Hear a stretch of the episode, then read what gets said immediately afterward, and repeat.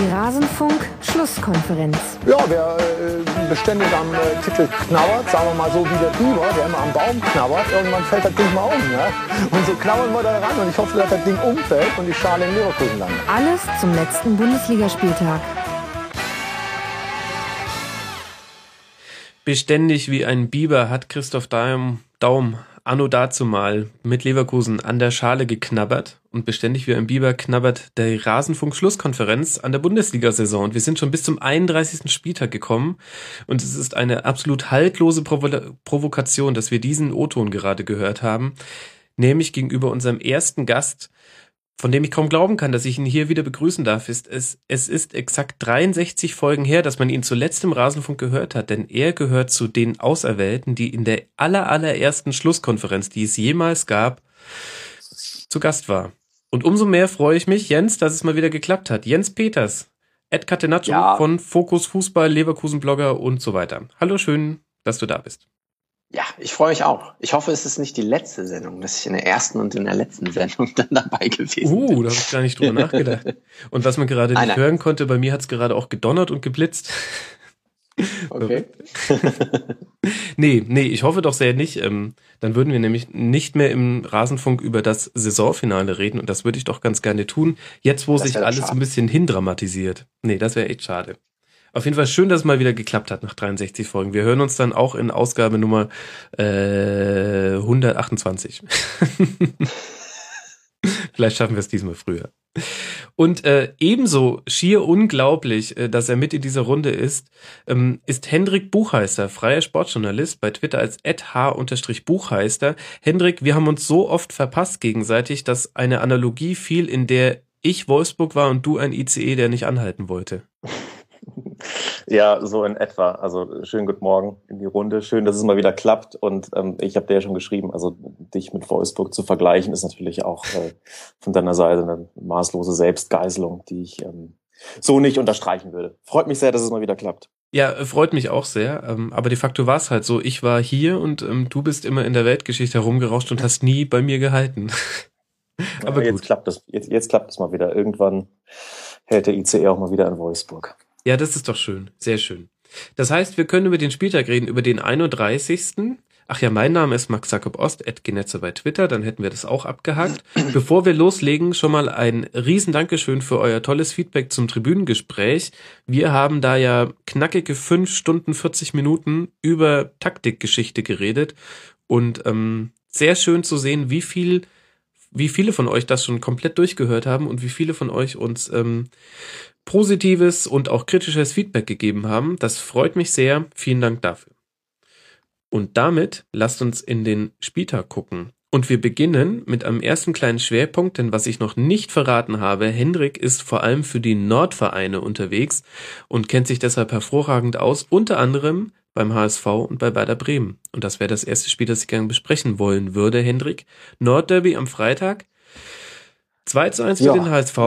Woran lag es denn, dass Werder die erste halbe Stunde so verschlafen hat? Tja, das ist eine gute Frage. Ich habe so ein bisschen das Gefühl, die waren ein bisschen überwältigt von der Situation. Man ging ja ähm, von Bremer Seite relativ zuversichtlich in dieses Spiel. Nach dem Sieg gegen Wolfsburg, nach dem ja, passablen Auftreten beim Pokal aus in München.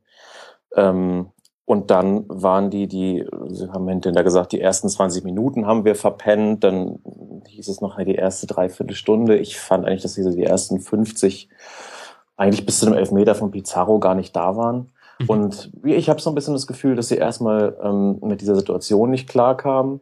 Ähm, sehr emotionales Stadion in Hamburg, der HSV auch mit einer Druckphase direkt von Beginn weg, frühes Tor, ähm, die man so auch nicht unbedingt erwarten konnte. Und ähm, ja, dann ist man plötzlich aufgewacht und hat sich, wie ähm, Clemens Fritz dahinter sagte, blöd angeschaut, ähm, dass es dann schon 2-0 stand. Und dann kann man sich natürlich für dieses Comeback dann hinterher rühmen, was die Mannschaft dann gefeiert hat. Aber es kam zu spät. Ja, aber da muss man sich ja schon fragen, ich weiß nicht, Jens, wie du das siehst, aber so ganz überraschend kann das ja wohl nicht sein, dass in dem Derby das Stadion ähm, aufgeheizt ist und äh, der Gegner gleich voll loslegt. Ja, würde ich auch so sehen. Also ich war auch ein bisschen überrascht, dass die Bremer da nicht so richtig ins Spiel gefunden haben. Ähm, aber Ich glaube, man ist manchmal dann in so einer Schockstarre, wenn es halt äh, innerhalb kürzester Zeit mal einschlägt. Ähm, die Hamburger hatten so direkt so den richtigen Drive dafür für das Spiel. Ne? Also mhm. äh, Lasogga, ähm, der stürmt da vorne rein mit seinem bulligen Körper, äh, macht da direkt mal die Bude, er setzt noch einen drauf. Ähm, ich finde, das, das hat halt viel besser gepasst und ja, das hat Clemens Fritz dann schon ganz gut beschrieben. Dann haben wir uns nur noch angeschaut. Ja, ja das stimmt es allerdings. Es gibt ja, Werder hat jetzt ähm, 34 Spiele nicht zu Null gespielt. Also das ist, glaube ich, in den Köpfen dieser Mannschaft, die ja zum Teil eine ähm, junge Mannschaft auch ist, ist, ist das drin, dass man es nie schafft, mal zu Null zu spielen. Und ich glaube, das Ziel in Hamburg war natürlich, diese Null mal ein bisschen länger zu halten, als es dann ähm, im Endeffekt war, nämlich nur fünf Minuten.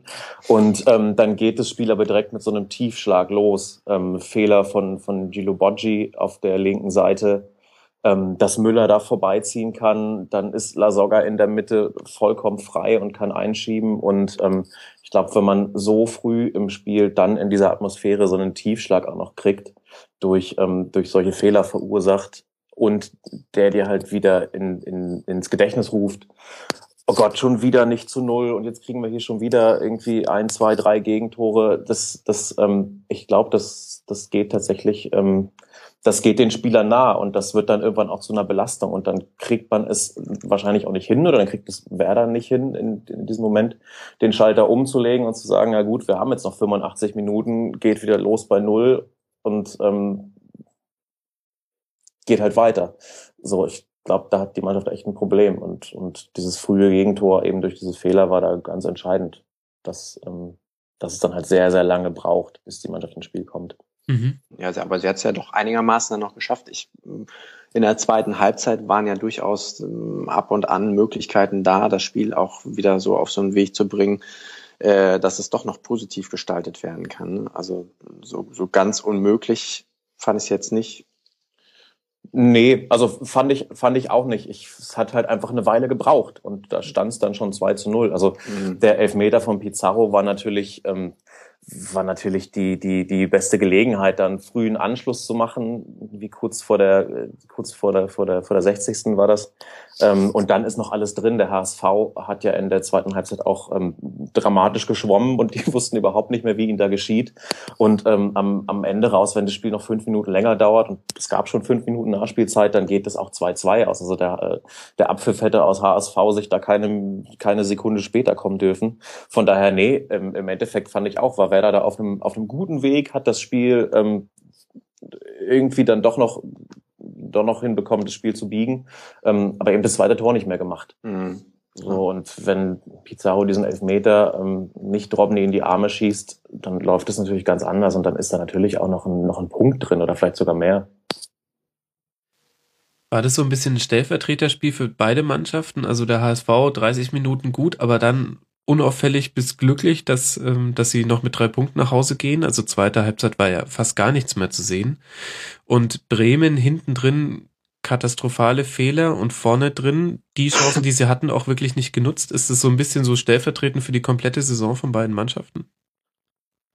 Also ich finde, bei Werder kann man das schon sagen. Ähm, das hat auch Skripnik hinterher so gesagt. Der meinte, das ist so ein bisschen unsere Krankheit. Ähm, immer viele gute Chancen, aber es kommt nichts bei rum ähm, plus hinten diese, diese individuellen Fehler, das, das finde ich, kann man schon sagen. Im HSV bin ich mir gar nicht so sicher. Also äh, teilweise gut und dann lange nichts. Das ist natürlich stellvertretend für den HSV, auch in dieser Saison. Ähm, aber dass sie das Spiel dann doch noch gewonnen haben, ähm, es gibt auch schon, oder der HSV hat da schon, schon viele solche Spiele gehabt, wo sie dann nicht gewonnen haben oder wo sie dann, wo sie dann das Spiel noch verloren haben, wo sie nur einen Punkt geholt haben. Und ähm, der HSV hat sich in den letzten Wochen auch immer dadurch ausgezeichnet, dass sie diesen entscheidenden Schritt zum Klassenerhalt halt nicht gehen konnten, dass man nach einem mhm. Sieg in Hannover, der auch sehr, sehr glücklich war, ähm, weil, weil Hannover da lange Zeit die bessere Mannschaft war, dass man dann zu Hause gegen, gegen Darmstadt verliert zum Beispiel. Und es ähm, wären auch nach den jüngsten Ergebnissen des HSV hätte es mich nicht überrascht, wenn sie gegen Bremen ähm, nicht gewonnen hätten. Von daher muss man aus HSV-Sicht schon sagen, ähm, Respekt, dass sie es dann irgendwie doch noch geschafft haben. Ähm, mhm. Und insofern ein, sehr, sehr kleiner Schritt äh, dann nach vorne, dass man eben jetzt nach dem 31. Spieltag wahrscheinlich schon gerettet ist. Ja, ich glaube, mit 37 also, Punkten kann man das sagen.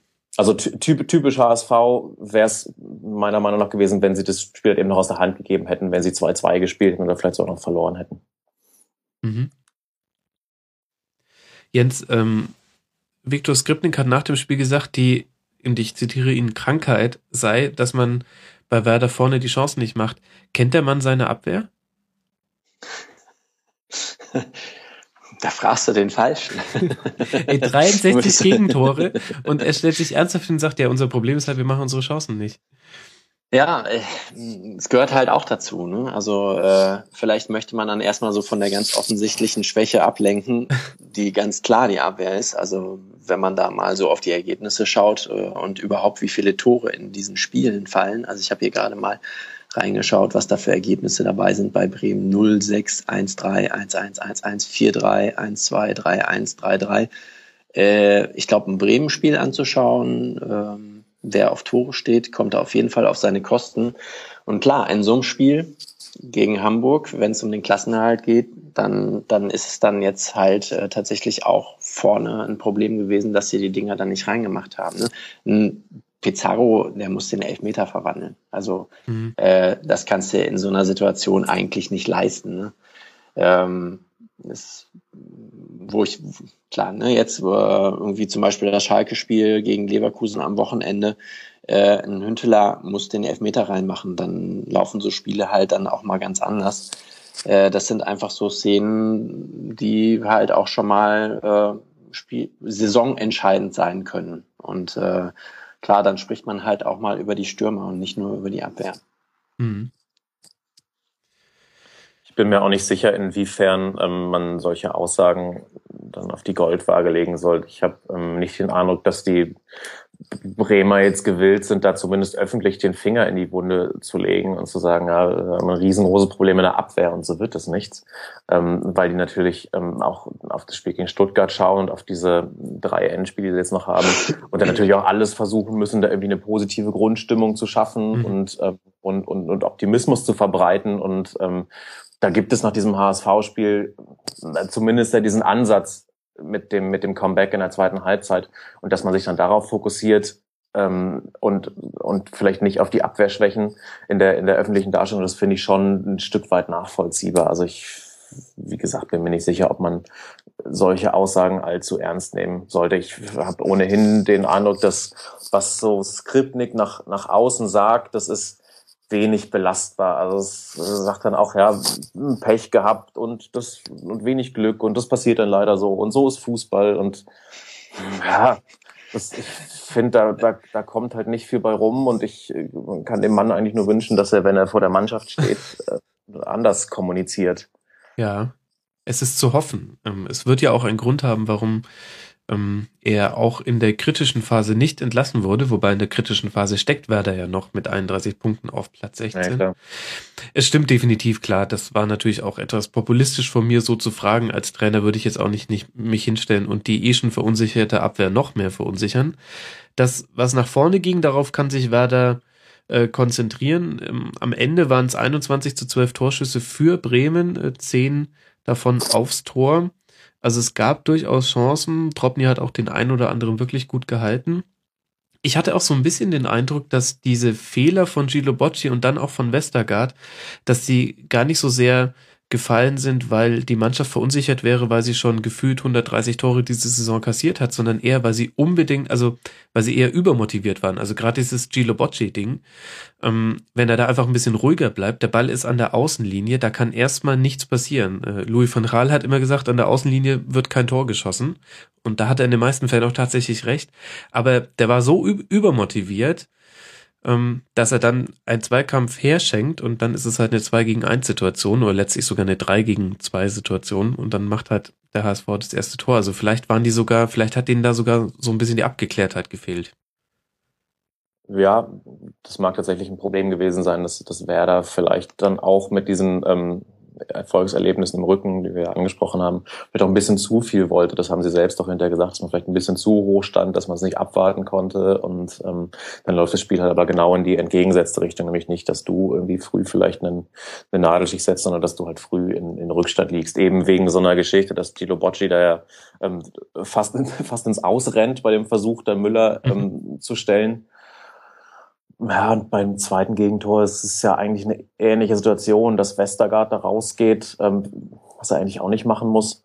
Ähm, klar, so, so kann man das natürlich aussehen, dass es eine gewisse Übermotivation ähm, war und Werder da einfach ein bisschen zu viel wollte und die Ruhe gefehlt hat. Ja, und selbst wenn er da rausgeht, die Flanke ist immer innen auch noch zu verteidigen. Also, naja, da kam, kam viel zusammen. Ähm, Lassen wir noch mal ein bisschen grundsätzlicher über beide Teams reden, denn die sind ja jetzt in unterschiedlichen Situationen. Beim HSV kann man sagen 37 Punkte, Platz 11, 6 Punkte Vorsprung auf den Relegationsplatz.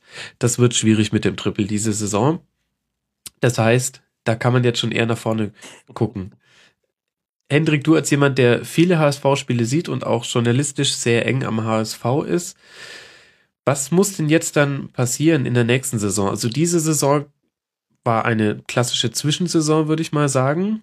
Ähm, sie war hinten raus nochmal spannender, als es am Anfang aussah. Eigentlich war es für HSV-Verhältnisse, wenn man einen Strich drunter macht, eher ruhig und äh, eine sehr positive Saison im Vergleich zu den beiden Vorjahren. Aber was glaubst du denn, muss jetzt so der nächste Schritt in Hamburg sein?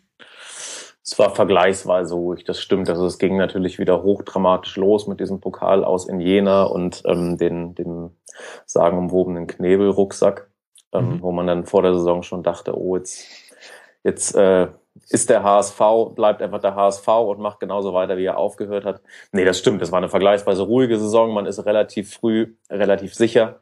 Ähm, spielerisch äh, finde ich, ist aber keine große Weiterentwicklung zu erkennen, was ähm, sicherlich auch daran liegt, dass ähm, dem HSV so ein bisschen ein, ein Regisseur fehlt. Mhm. Die hatten ja Hand geholt ähm, früh in der Saison, der ähm, sich, sich auch einzureihen scheint in diese Reihe der, der Fehleinkäufe, weil er ähm, oft verletzt ist, weil er keinen Rhythmus hat, weil er auch gegen Werder ähm, nicht dabei war. Und ich glaube, es wäre für den HSV wichtig, dass man auf dieser Position mal Klarheit schafft ähm, dass man da nicht so viel Flickschusterei betreibt, sondern tatsächlich jemanden hat, wo man weiß, über den läuft das Spiel, der kann das Spiel nach vorne machen, aus der Zentrale raus. Ähm, ja, es stehen ein paar Personalentscheidungen an, weil der HSV ähm, bekanntermaßen nicht sehr viel Geld zur Verfügung hat, ähm, ist halt die Frage, der Kicker wirft die Frage auf, was zum Beispiel mit Lasogga passiert, der ähm, jetzt wieder zwei Tore gemacht hat, nachdem er aber länger weg vom Fenster war, in einer tiefen Formkrise war und sicherlich noch einer der Spieler wäre, für den der HSV Geld bekäme. Ähm, es sind in der Offensive darüber hinaus ein paar Personalien zu klären, wie ersetzt man Ilicevic, der wahrscheinlich geht. Was wird mit Olic?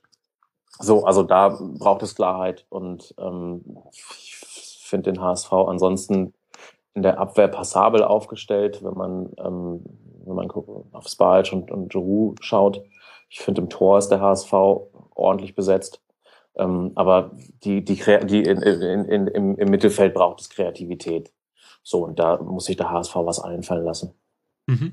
Ähm, Henrik, hast du denn den Eindruck, dass da irgendwie so ein so ein Fünfjahresplan oder sowas ist, weil das dieses Gefühl habe ich halt überhaupt nicht. Also dass man irgendwie so weiß, was man, worauf man hinarbeitet. Nee, das Gefühl habe ich auch nicht. Also ich glaube, in dieser Saison ging es vor allem darum, eine Saison wie die letzte zu vermeiden, was im Endeffekt gelungen ist, aber es ist ähm, sehr, sehr viel Flickschusterei, was der HSV betreibt. Und ähm, das sieht man einerseits an den, an den Finanzen und an den Anleihen, ähm, die da laufen und dass jetzt der nächste, ähm, dass jetzt schon wieder ähm, wohlhabende Hamburger angepumpt werden sollen. Ähm, das ist das eine, aber auch, auch fußballerisch finde ich, ist es, ist es ähnliche Flickschusterei. Also nee, einen langfristigen Plan scheint es da nicht zu geben. Aber ist dann nicht unausweichlich, dass man dann nächste Saison quasi die gleiche Saison wie diese Saison und die Saison davor spielt? Ja, das sage ich. Also ich finde, es geht halt auch fußballerisch relativ wenig voran. Also wenn man sieht, dass, dass sie mit einer Niederlage gegen Bremen halt auch wieder sehr, sehr tief unten reingerutscht wären und das ein Jahr nachdem Labadia ins Amt gekommen ist, muss man einfach sagen, es geht spielerisch sehr, sehr wenig voran. So, und ich sehe auch nicht, wie sich das in der nächsten Saison ändern sollte. Mhm. So, also es sei denn, sie landen irgendwie einen, einen Volltreffer auf dem Transfermarkt, aber dafür war der HSV jetzt zuletzt auch nicht bekannt. Es sind die Entwicklungsschritte sehr, sehr klein und das Ziel Klassenerhalt hat man jetzt halt erreicht, das ist, das ist okay. Ähm, aber ich, ich, man, man kann jetzt nicht sagen, dass der HSV jetzt in der nächsten Saison ähm, dann locker Zehnter wird und die Saison drauf dann Sechster. Ähm, sondern die müssen halt nächste Saison auch wieder aufpassen, dass sie nicht absteigen. Ja. Na gut, aber bevor wir den HSV-Fans jetzt gleich wieder die Stimmung vermiesen, äh, reden wir doch über Werder. Ähm, die haben noch nicht den Luxus, dass sie jetzt schon so ein bisschen nach vorne auf die nächste Saison gucken müssen, denn die stecken noch mittendrin im Abstiegskampf. Ich habe schon gesagt, Platz 16, 31 Punkte und dahinter klopft Eintracht Frankfurt mit 30 Punkten an. Das Restprogramm von Stuttgart ist jetzt ein, äh, von Bremen, Entschuldigung, ist ein Heimspiel gegen eben jeden VfB Stuttgart an einem Montagabend, nächsten Spieltag. Dann ähm, spielen sie jetzt bin ich gerade in der Spalte verrutscht, genau, auswärts beim FC und dann zu Hause gegen die Eintracht. Hendrik, was ist denn so dein Gefühl? Wo wird's hingehen für Werder?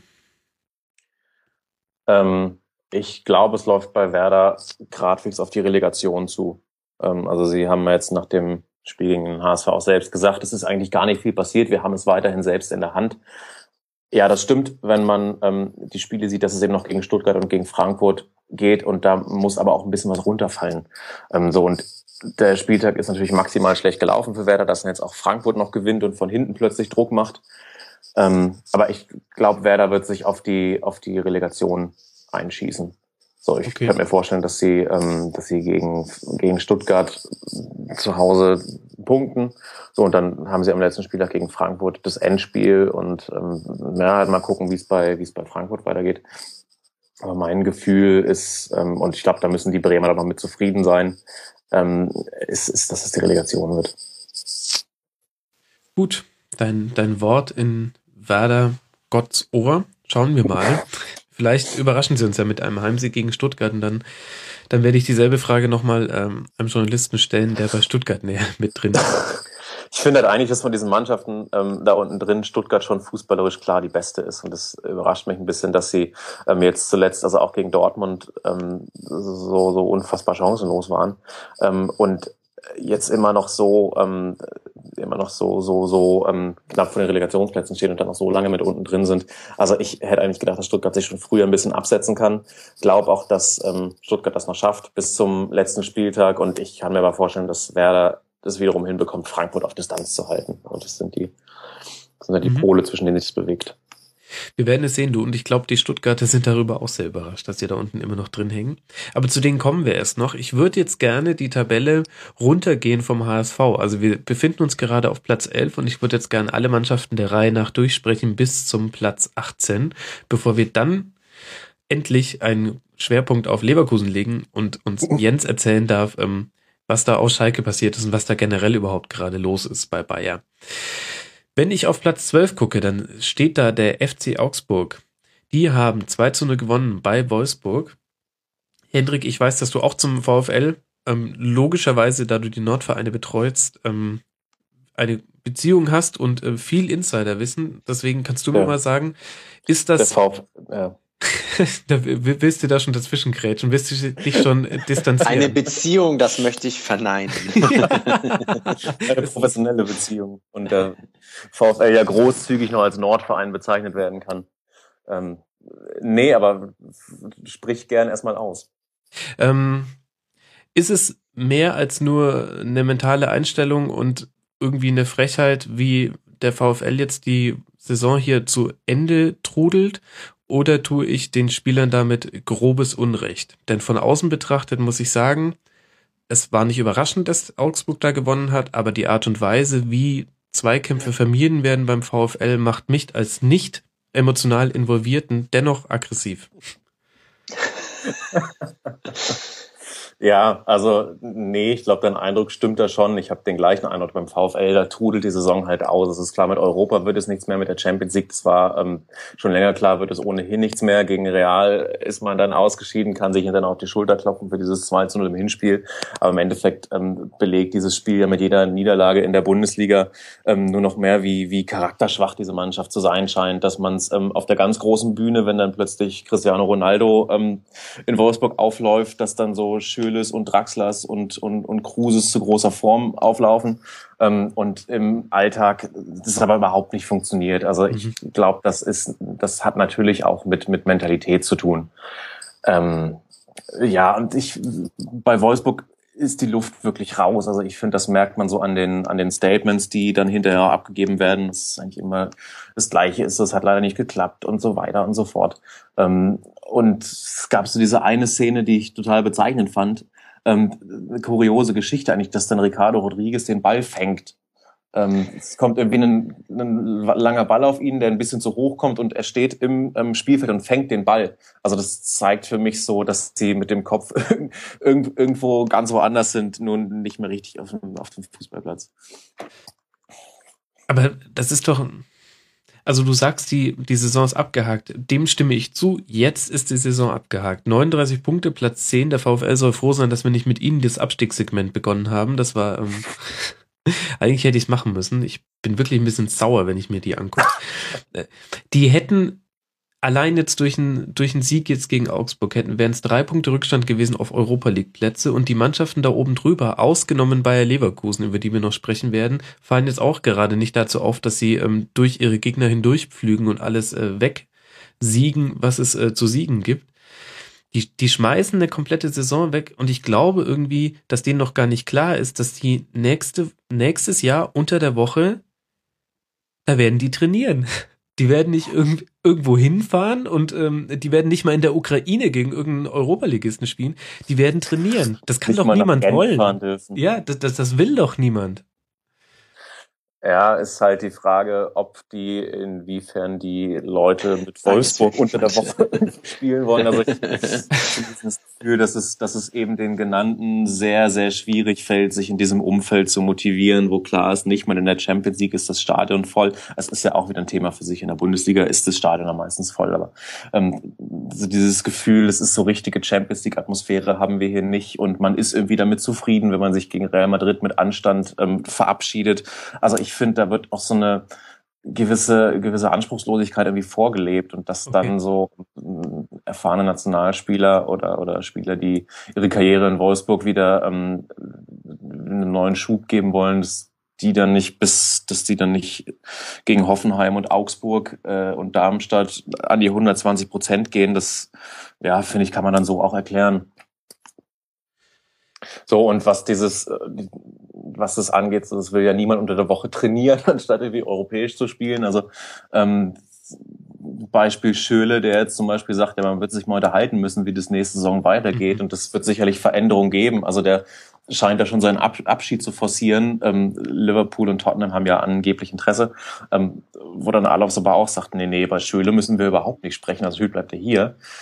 Ähm, also das finde ich sind schon so sehr, ähm, sehr interessante ähm, sehr interessante Felder, die sich da jetzt schon auftun nach dem 31. Spieltag. Also dass da der eine oder andere ähm, möglicherweise schon abgeschlossen hat in Wolfsburg und, und einfach merkt, dass das nichts mehr wird. Mhm. Es ist halt Wahnsinn, was diese eine Saison mit dem Verein machen könnte. Jens, du wirst ja vermutlich vor der Saison auch gedacht haben, Wolfsburg wird auf jeden Fall einer der Konkurrenten um die ersten vier Plätze. Und jetzt werden sie nicht international spielen und ähm, tatsächlich würde ich jetzt auch damit rechnen. Also zum Beispiel Luis Gustavo, den sehe ich persönlich jetzt nicht mehr nächste Saison noch bei Wolfsburg, weil der sticht als Einäugiger unter den Blinden aus diesem Kollektiv hervor. Und äh, wir wissen nun mal, dass die Premier League gerade vollgepumpt ist mit Geld. Also würde mich wundern, wenn er noch bei Wolfsburg spielt. Das heißt, mit einer Saison hat man so ein bisschen das kaputt gemacht, was man sich vorher aufgebaut hat. Vorher. Ja, total. Also äh, ich habe relativ viel auch von dem Spiel gesehen und war echt auch schockiert. Also ich würde das auch so als dieses äh, ja, so ein bisschen so eine Profillosigkeit dieser ganzen Mannschaft dann halt sehen, dass man halt in so einem Spiel, wo man ja tatsächlich doch noch um die internationalen Plätze halt spielen kann, dass man dann so auftritt. Also ein Dante, der äh, da hinten rumstolpert und äh, unter irgendwelchen hohen Flanken durchläuft, wo ja. sich hinter ihm Stürmer von Augsburg äh, noch davon stehlen.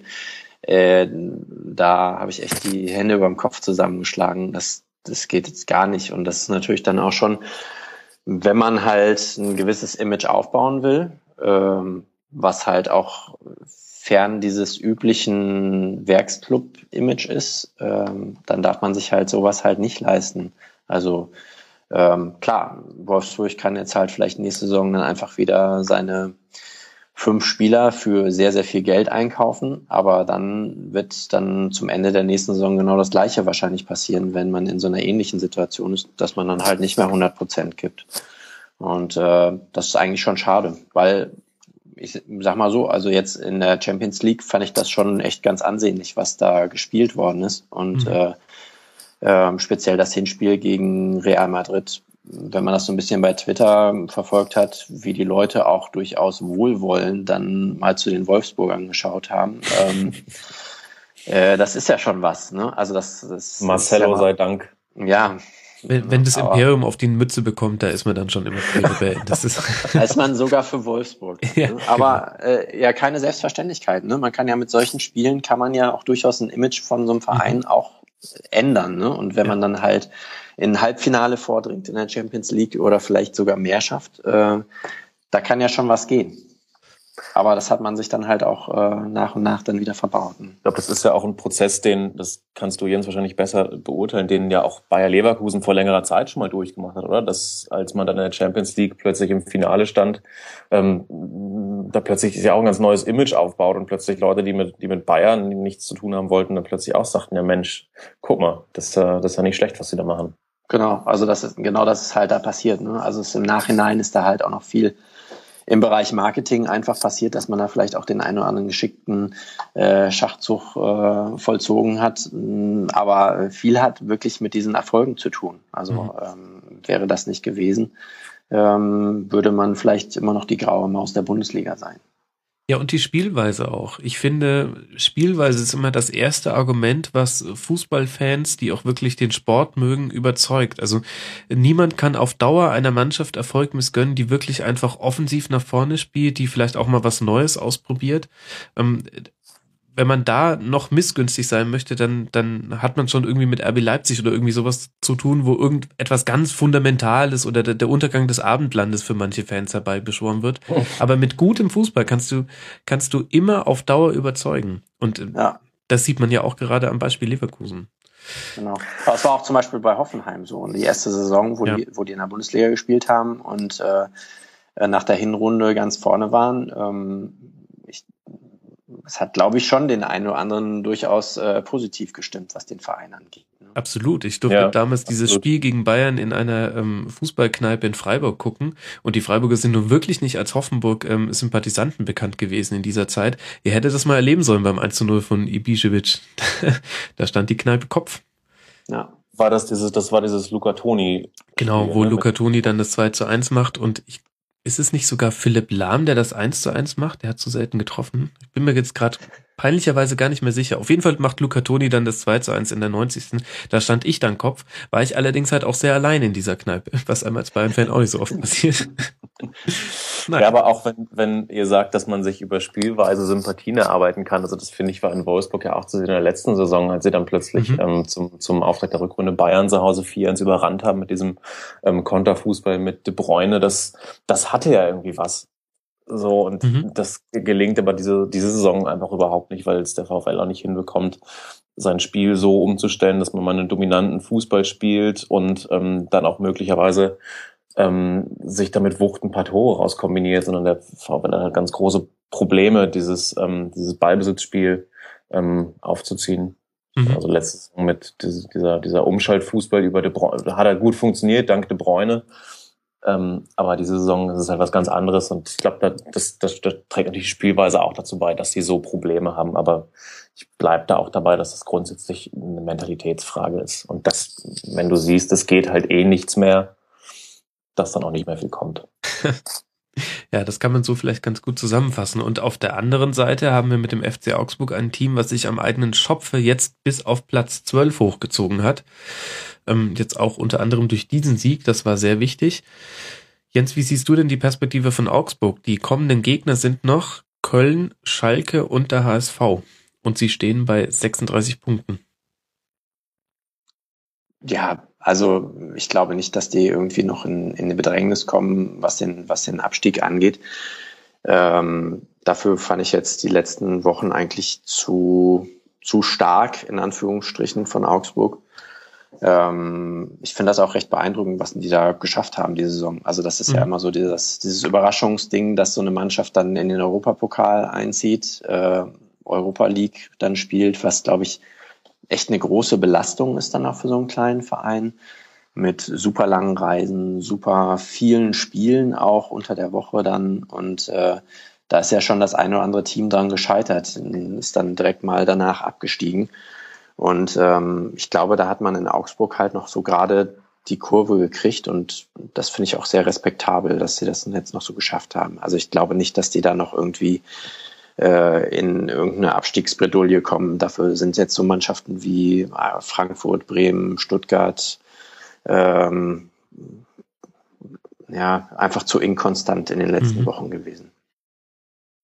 Ja, finde ich auch. Also großes Kompliment an Augsburg, wie sie das gemacht haben ähm, und wie sie mit eigentlich all dem, was so ein bisschen gegen die Mannschaft gesprochen hat, umgegangen ist. Also von der Doppelbelastung, die ja Beispiel Frankfurt oder Freiburg ja wirklich schwierig zu verarbeiten ist für eine Mannschaft, die, ähm, die es nicht gewohnt ist, europäisch zu spielen.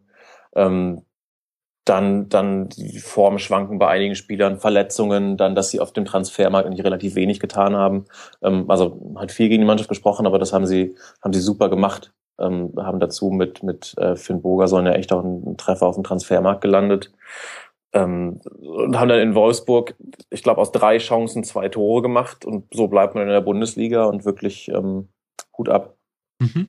Drei Siege jetzt in Folge, das sind neun Punkte und damit eben der Platz zwölf und das ähm, trotz all der Unruhe um Markus Weinziel. Mal gucken, ob er wirklich zu Schalke wechselt. Ich glaube, ja. Augsburg TV hat es ähm, exklusiv vermelden wollen, aber das habe ich nur einmal kurz aufpoppen sehen. Ich glaube, so wie die es exklusiv hatten, kann ich es dann auch exklusiv haben. Äh, warten wir da einfach ab, was passiert. Wird spannend. Wir gucken weiter in der Tabelle und sehen, hinter Augsburg liegt auf Platz 13 Darmstadt 98. Die hatten einen ähnlichen Lauf, der wurde jetzt rüde gestoppt und zwar vom ersten FC Köln, der erst auswärts bei Mainz 3 zu 2 gewinnt und jetzt zu Hause 4 zu 1, damit auf Platz 8 nach oben schnellt. So schnell geht's in der Liga. Zwei Siege, 40 Punkte. Ähm, auch witzig, dass die 40-Punkte-Grenze bei uns auf Platz 8 schon anfängt jetzt. Ja. Und Anthony Modest ist zurück, kann man glaube ich so sagen. Und äh, Risse hat eins seiner besten Spiele gemacht, meiner Meinung nach. Äh, Hendrik, was aus dem Spiel ist dir so hängen geblieben? Ähm, ja, im Grunde eigentlich genau das. Also man sieht, was in Köln tatsächlich mal möglich ist an so einem Sahnetag, wenn so Bälle wie der von Risse, ich glaube zum 3-1 war es, der eigentlich als Flanke geplant war, dann plötzlich sich in den Torwinkel senkt. Mhm. Ähm, das ist schon, das ist schon Wahnsinn und vier Punkt, äh, vier Tore gegen Darmstadt, die musste erstmal schießen. Ähm, von daher auch Hut ab vor dem FC, der früher gerettet ist als, äh, ich glaube, Wolfsburg. Ähm, und also für mich bleibt hängen, dass die sich langfristig in der Liga ähm, dabei sind, langfristig in der Liga zu etablieren und auch nicht unbedingt in der unteren Tabellenhälfte. Mhm. Ähm, ja, und Darmstadt versuchen ja mit dieser, also ein 4-1 in Köln, das ist natürlich schon auch eine schon auch ein herbes Paket und Darmstadt versucht es aber so ein bisschen wegzureden, indem sie halt sagen, naja, wir wissen ja eh, dass es, äh, dass wir von Anfang gegen den Abstieg spielen und größter Außenseiter aller Zeiten und so weiter und so fort. Das hört man ja schon die ganze Saison. Ähm, bleibt zu so hoffen, dass die ähm, das jetzt so auch verarbeiten, weil dann, wie gesagt, ein 1 zu 4 in Köln ist halt was anderes als ein, ich weiß nicht, ähm, als eine, eine knappe Niederlage gegen Bayern oder so. Mhm. Ähm, ja, Sandro Wagner hat gesagt, es wäre das schlechteste Saisonspiel gewesen. Und ähm, das kommt halt dann zum schlechtestmöglichen Zeitpunkt, muss man sagen. Kann man, glaube ich, so unterstreichen, wobei ähm, man, man das ja auch so deuten kann, und ich glaube, das versuchen die Darmstädter auch so ein bisschen äh, umzuinterpretieren, dass es vielleicht der ähm, Dämpfer zur richtigen Zeit war, weil er halt eben zeigt, dass Darmstadt noch längst nicht am Ziel ist und dass sie jetzt in den letzten drei Spielen ähm, dass sie dann nochmal, ähm, um, im, um im Slang zu bleiben, alles reinhauen müssen. Mhm. Sehr schön. Aber auch da, ne? Also wenn man mal auf die letzten Ergebnisse schaut, äh, sechs Spiele ohne Niederlage, ne? Bei Darmstadt. Genau. Ähm, Mhm. zwar viele Unentschieden dabei, aber äh, auch mal die direkten Konkurrenten. Hamburg geschlagen, Ingolstadt. Und ja, viel Pech gehabt auch beim, unter anderem äh, gegen Augsburg, gegen Stuttgart. Das waren zwei Spiele, wo hier noch im Rasenfunk drüber diskutiert wurde, bricht ihnen das, das sprichwörtliche Genick, dass sie Hm. Nicht die drei Punkte anstelle des einen Punkts mit nach Hause genommen haben. Wahrscheinlich wird jetzt das nächste Spiel sehr wichtig, glaube ich. Wenn man aufs Restprogramm guckt, dann spielt Darmstadt jetzt Gegen zu Hause Frankfurt, gegen. Eintracht, genau, und zwar ohne Gästefans aufgrund der Vorkommnisse im Hinspiel und dann auswärts bei Hertha und zu Hause gegen Gladbach. Das ähm, sind dann nicht mehr die leichtesten Aufgaben, wenn ich mir die Tabellenkonstellation dieser beiden Gegner angucke. Also für die geht's noch um alles. Für die geht's auch noch um was, ne? Ja, Ja. genau. Also vielleicht ähm, ist jetzt wirklich ähm, das Endspiel, ich will es jetzt nicht ganz so hoch titulieren, aber ähm, wenn sie es gewinnen, dann ist es auf jeden Fall insofern ein Ende. Dann, dann haben sie mit dem Abstieg nichts mehr zu tun. Ähm, das wird jetzt wirklich spannend am Samstag gegen die Eintracht zu Hause. Ja, wird es also aus verschiedenerlei Hinsicht, also einmal was den Derby-Charakter angeht, aber natürlich auch was die Tabellenkonstellation angeht und halt aber auch vor dem Hintergrund des Frankfurt, die ja auch schon so ein bisschen abgeschlagen ähm, schienen, sich jetzt plötzlich zurückmeldet und äh, da im Abschießkampf ja doch auch noch ähm, doch doch auch noch äh, ein Wörtchen mitsprechen möchte. Mhm, absolut. Und bevor wir wieder nur zwei Minuten über den FC geredet haben und ich ähm, gerügt werde bei Twitter vom äh, Lost in Nippes und anderen Konsorten. Ähm, Singen wir jetzt die Hymne. ja, genau. Das, das, das darf der Jens mal machen als Leverkusener. Warte, ich google mal eben. Äh, Freust du dich nicht auch, wie toll es beim FC jetzt läuft, Jens? Ist doch super. Ich finde das gut. Also ähm, ich bin ein absoluter Fan vom ersten FC. Finde das auch gut, dass die weiterhin in der Liga sind und äh, ich freue mich immer über die Spiele gegen Köln und ja. Äh, gerne auch Europapokal Köln. Uh, nicht schlecht. Es war eine kurze Lobeshymne, aber eine knackige. Ich möchte noch hinzufügen, dass ich, äh, ähm, ich finde, in diesem Spiel jetzt gegen Darmstadt hat man auch wieder gesehen, gerade beim 1 zu 0, was für ein, was für ein Tank und was für eine äh, ja, Waffe will ich jetzt nicht sagen, ist mir zu militaristisch, aber was für ein Pfund, Schiene. Ja, Maschine Anthony Modest ist. Man fragt sich ehrlich gesagt, wo er sich all diese Spiele versteckt hat, in denen er nicht getroffen hat, denn wenn er eine Präsenz hat wie jetzt gegen Darmstadt oder ja auch beim Auswärtsspiel in Mainz, dann ist das ein richtig, richtig guter Spieler und man muss sich immer noch Spielt vor bald in. England. Spielt eventuell bald in England, aber, und damit komme ich zu dem, was ich äh, sagen wollte, Ja. Sie haben es ja schon mal geschafft, Uta äh, zu ersetzen. Modest ist ja der Ersatz für den Ersatz und wenn sie dann halt nochmal den Ersatz ersetzen müssen, dann würde ich das dem FC gerade eher zutrauen als anderen Kandidaten, denn sie hatten wirklich auch Abgänge zu verzeichnen vor dieser Saison. Kevin Wimmer weg, Abwehrchef im Grunde rausgerissen und jetzt ähm, äh, Modest kam für Uta, haben sie super weggesteckt, muss man auch wirklich mal unter dem Aspekt auch mal den Hut ziehen, gut eingekauft. Ja, absolut. Und ähm, ich glaube, der ein oder andere FC-Fan guckt gerade auch, äh, guckt gerade auch äh, mit einer gewissen Genugtuung nach Bremen zu, zu eben Anthony Utschel, der dann möglicherweise absteigt. Ähm, und ich finde, dass, wenn wir vorhin drüber gesprochen haben, was so beim HSV vorangeht, ob dann Plan zu erkennen ist und wir zu dem Ergebnis kommen, nein, ist eigentlich nicht. Ich finde, beim FC ist es das genaue Gegenteil. Der Ja, Kicker find schreibt heute neue Perspektive über den, ähm, über den Bericht zum FC und ich finde, genau das kann man so sagen. Also da haben die Transferentscheidungen in der Regel Hand und Fuß. Da hast du mit, ähm, da hast du, da hast du ein eingesp eine eingespielte Führungscrew beginnt bei Stöger, dann über Schmatke und bis hoch ins Präsidium. Ich finde, da passt sehr, sehr viel zusammen und ähm, es ist, es geht, es geht da einfach nachhaltig voran. Mhm. Genau, und äh, ich finde, sowas ist halt auch durchaus äh, ja, imagebildend und äh, macht halt auch eher sympathisch als dann, was wir jetzt in Wolfsburg dann zum Beispiel sehen. ne? Also wenn ich sehe, dass ein Verein gut geführt wird, äh, dass da mit Hand und Fuß gearbeitet wird, dass man einen Plan hat, das finde ich sympathisch. Also das, das finde ich gut. Also Mhm. das macht so eine Liga auch interessant, weil halt äh, Team nicht gleich kollabiert, wenn zwei Spieler weggehen, sondern weil man halt dann vielleicht irgendwie noch ein Talent in der Hinterhand hat, was dann in die in das Profiteam integriert wird ähm, und dann halt vielleicht auch die Liga nochmal wieder interessanter macht.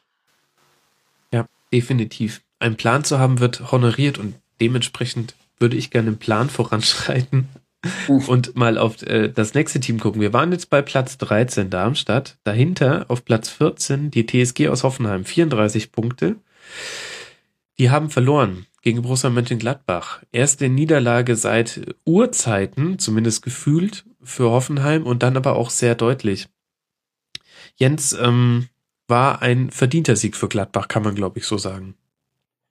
Äh, also ich habe die Zusammenfassung gesehen, da hört es sich so an. Ähm, ich glaube, es gab auch ein paar unglückliche Szenen einfach, äh, die da passiert sind, die einem vielleicht im Abstiegskampf dann auch schon mal widerfahren können. Ähm, ich habe heute nur mal durch die durch die News-Überschriften geblättert. Irgendwas hatte Baumann auch noch zu äh, zu kritisieren am Schiedsrichter, hm, weiß aber auch nicht nichts genaueres da. Also ähm, ich das finde eigentlich, dass die auf einem guten Weg sind. Mhm. Ähm, jetzt von Platz 18 so um den, ich glaube, so zu, zu, zum Ende der Hinrunde jetzt auf Platz 14 und ich gehe auch da eher nicht davon aus, dass die äh, da in den, in den unteren Bereich nochmal kommen. Also das müsste schon mit dem Teufel zugehen. Mhm. Ähm, der ist die Sache, die ja. Baumann moniert hat, ganz kurz, um das einzuführen, war beim 2 zu 0. Äh, zum einen ähm, wurde er an der Hand äh, getroffen, als er den Ball Ach, festhalten stimmt. wollte. Ja. Und zum zweiten gab es vorher noch äh, schon eine Abseitsstellung. Ähm, da hat er sich durchaus auch äh, gerechtfertigt, ähm, aufgeregt. Und ich glaube, beim 3 zu 1 sogar gab es noch so eine Fußspitzenabseitsstellung. Ähm, da hat es äh, noch ich krieg's gerade nicht mehr drauf, welcher Hoffenheimer ist noch mit einem Hechtsprung quasi über die Mittellinie gesprungen, um äh, André Hahn abseits Süle, zu stellen. Glaub, Süle war es, genau. Ich glaube, Süle war das und ich glaube, es war an der Wiederholung dann auch so, dass Hahn ganz knapp nicht im Abseits stand, aber auch so, dass du es ähm, aus der Situation heraus sehr, sehr schwer erkennst. Ja. Also es waren, ähm, es waren die Tore zwei und drei aus Hoffenheimer Sicht total unglücklich. Ähm, erstmal das, das zweite Gegentor, wo eben Baumann an der Hand getroffen wird, wobei ich da auch der Meinung bin, dass Hahn zuerst den Ball spielt, ähm, bevor er dann Baumann trifft. Und das dritte Tor, was ähm, ja nach diesem, nach diesem Wahnsinnsfehler von Strobel ähm, mhm. passiert, der sich da schon mal irgendwie bei seinem neuen Club vorstellt. Ja, er hatte ähm, kein gutes Spiel. Genau, und, genau, und dann, dann Hahn wohl ähm, sehr knapp, wie gesagt, ich bin der Meinung, nicht im Abseits, aber natürlich auch klar, dass man sich als Torwart dann beschwert. Und bei Baumann kam dazu, dass er wohl in der Pause noch äh, versucht hat, mit den, mit den Schiedsrichtern zu sprechen und sie ihn so wohl sehr barsch abgewiesen haben, worauf er dann meinte, er sei doch kein Asozialer, ähm, den man da einfach so abweisen könnte. So, also großes Frustrationspotenzial beim, beim Hoffenheimer Torwart, der ja trotzdem auch noch der beste Mann, glaube ich, war ja, bei seiner ja. Mannschaft.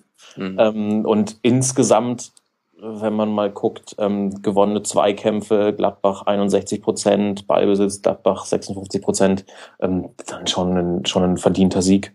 Mhm. Und sehr, sehr wichtig für Gladbach. Ähm, dadurch haben sie den Anschluss gehalten an die Plätze vier, ja doch an den Platz vier. 48 äh, Punkte und auf Platz vier ist die Hertha mit 49 Punkten. Ich glaube, Leverkusen holen sie nicht mehr mit 54 Punkten, Jens. Wird eng. ich hoffe. Sagt Bei Leverkusen ist auch immer alles, alles möglich, aber äh, ich gehe auch da erstmal nicht davon aus, dass das noch passiert. Da lacht er herzlich. Ja, vor allem spielt ja, er ja. vor allem, ihr spielt ja noch gegeneinander, oder? Leverkusen hat doch ja, Gladbach, das kommt auch noch. Genau. genau. Mhm, mhm. Ähm, dann hat man es ja an der eigenen Hand. Also Gladbach, wichtiger Sieg mal wieder. Ähm, das äh, wurde auch Zeit. Die haben, haben eine merkwürdige Erfolgsbilanz in den letzten Spielen. Da ähm, wechseln sich Niederlagen und Siege in einer Art und Weise ab, wie man sie äh, vom FC Schalke oft kennt und es dann mit Achterbahn tituliert. Ähm, da fehlt ein bisschen die Konstanz und jetzt äh, geht's dann auswärts zu den Bayern, die mit einem Sieg gegen Gladbach Meister werden können. Das wird jetzt auch nicht die einfachste Aufgabe der Welt. Müssen wir mal gucken, wo es hingeht. Was? Ja, wobei, wobei, wobei ja Bayern grundsätzlich gegen Gladbach verliert. Ähm, ich glaub, Grundsätzlich, immer. ich glaube, Peter Ahrens hat es auch schon getwittert, äh, was dann zwar wieder dagegen spricht. Ja, eben, das, das heißt ja, das ist, das ist ja wie wenn ich sage, die Hertha kommt auf Platz 17. Es wundert mich, dass sie nicht Meister geworden sind. Grundsätzlich haben die Gladbacher eine gute Bilanz gegen Bayern und die sagen ja auch, wir fahren da jetzt hin, wir haben ja selbst noch Ziele, also wir wollen da jetzt nicht Spalier stehen, äh, dass sie die Meisterschaft feiern können, sondern die fahren da schon mit Ambitionen hin und auch grundsätzlich finde ich Gladbach ist so ein bisschen, wenn wir vorhin über, über Augsburg gesprochen haben und wie die mit den Rückschlägen in der Saison umgegangen sind, ist Gladbach so ein bisschen die, so der, F, der FC Augsburg von oben, dass die ja auch so eine sehr, ähm, schwierige Saison hatten mit dem schlechten Start, mit dem, mit dem Ende der Ära Favre, viele Verletzte. Ähm, dann kommt halt mit Schubert ein Trainer, der auf dem Niveau keine Erfahrung hat und dafür, ähm, finde ich, machen die sich jetzt gerade zum Ende raus wieder richtig gut. Also es ist halt noch alles drin Richtung Champions League. Man hat ein paar ähm, junge Leute integriert, wie zum Beispiel Elvedi. Mhm. Ähm, auch wenn er gestern ja, glaube ich, gepatzt hat, ähm, oder auch oder auch Hazard oder auch Dahut, was der für eine, was der für ein, ähm, was der was was der für eine Saison spielt, das ist schon das ist das ist schon beachtlich und dass man so eine, dass man eine Saison, die so ähm, begonnen hat, noch so zu Ende bringt aus Gladbacher Sicht, also auch nicht schlecht. Hat Schubert auch ähm, hat Schubert auch Anerkennung für verdient. Stimmt, das kann man festhalten. Vor allem letztlich spielen jetzt genau die Menschen, auf die äh, Lucien Favre vor der Saison noch hingewiesen hat und gesagt hat, das sind unglaublich junge, aber dennoch sehr, sehr talentierte Spieler, auf die man mal achten werden müsse. Die haben in den ersten Spielen sich sehr, sehr schwer getan. Also gerade Christensen und Elvedi haben da einige der Gegentore verursacht und jetzt spielen hinten Nordwald, Christensen, Elvedi. Das ist äh, eine Team, Teenboy-Band, die da hinten die Abwehr organisiert und dann kommt immer noch ein Vierter dazu gegen den Ball. Pendelnde Viererkette habe ich gelernt. Wurde mir, wurde mir wütend bei Twitter entgegengeschmettert, als ich von einer Fünferkette gegen den Ball gesprochen habe. Es tut mir leid, da habe ich mich verzählt. Also es ist eine pendelnde Viererkette. Alles weitere dann bitte bei Colinas, äh, bei Spielverlagerung nachschlagen. jetzt, jetzt verwerfe ich hier schon die Nischen-Podcasts. Oh Gott. Äh, ganz kurz noch zur, zur TSG. Alle sagen, das sind die, die den besten Lauf unten drin haben. Ähm, das äh, kommt allein von den Ergebnissen her auch, wie sie es ähm, zustande gebracht haben. Schauen wir uns die restlichen Spiele an. Zu Hause gegen Ingolstadt, deren Saison durch ist. Auswärts bei Hannover, deren Saison auch durch ist. Und dann zu Hause gegen Schalke ich sag nix. Aber äh, dürfte dann tatsächlich reichen, wahrscheinlich für die TSG, trotz, trotz Platz 14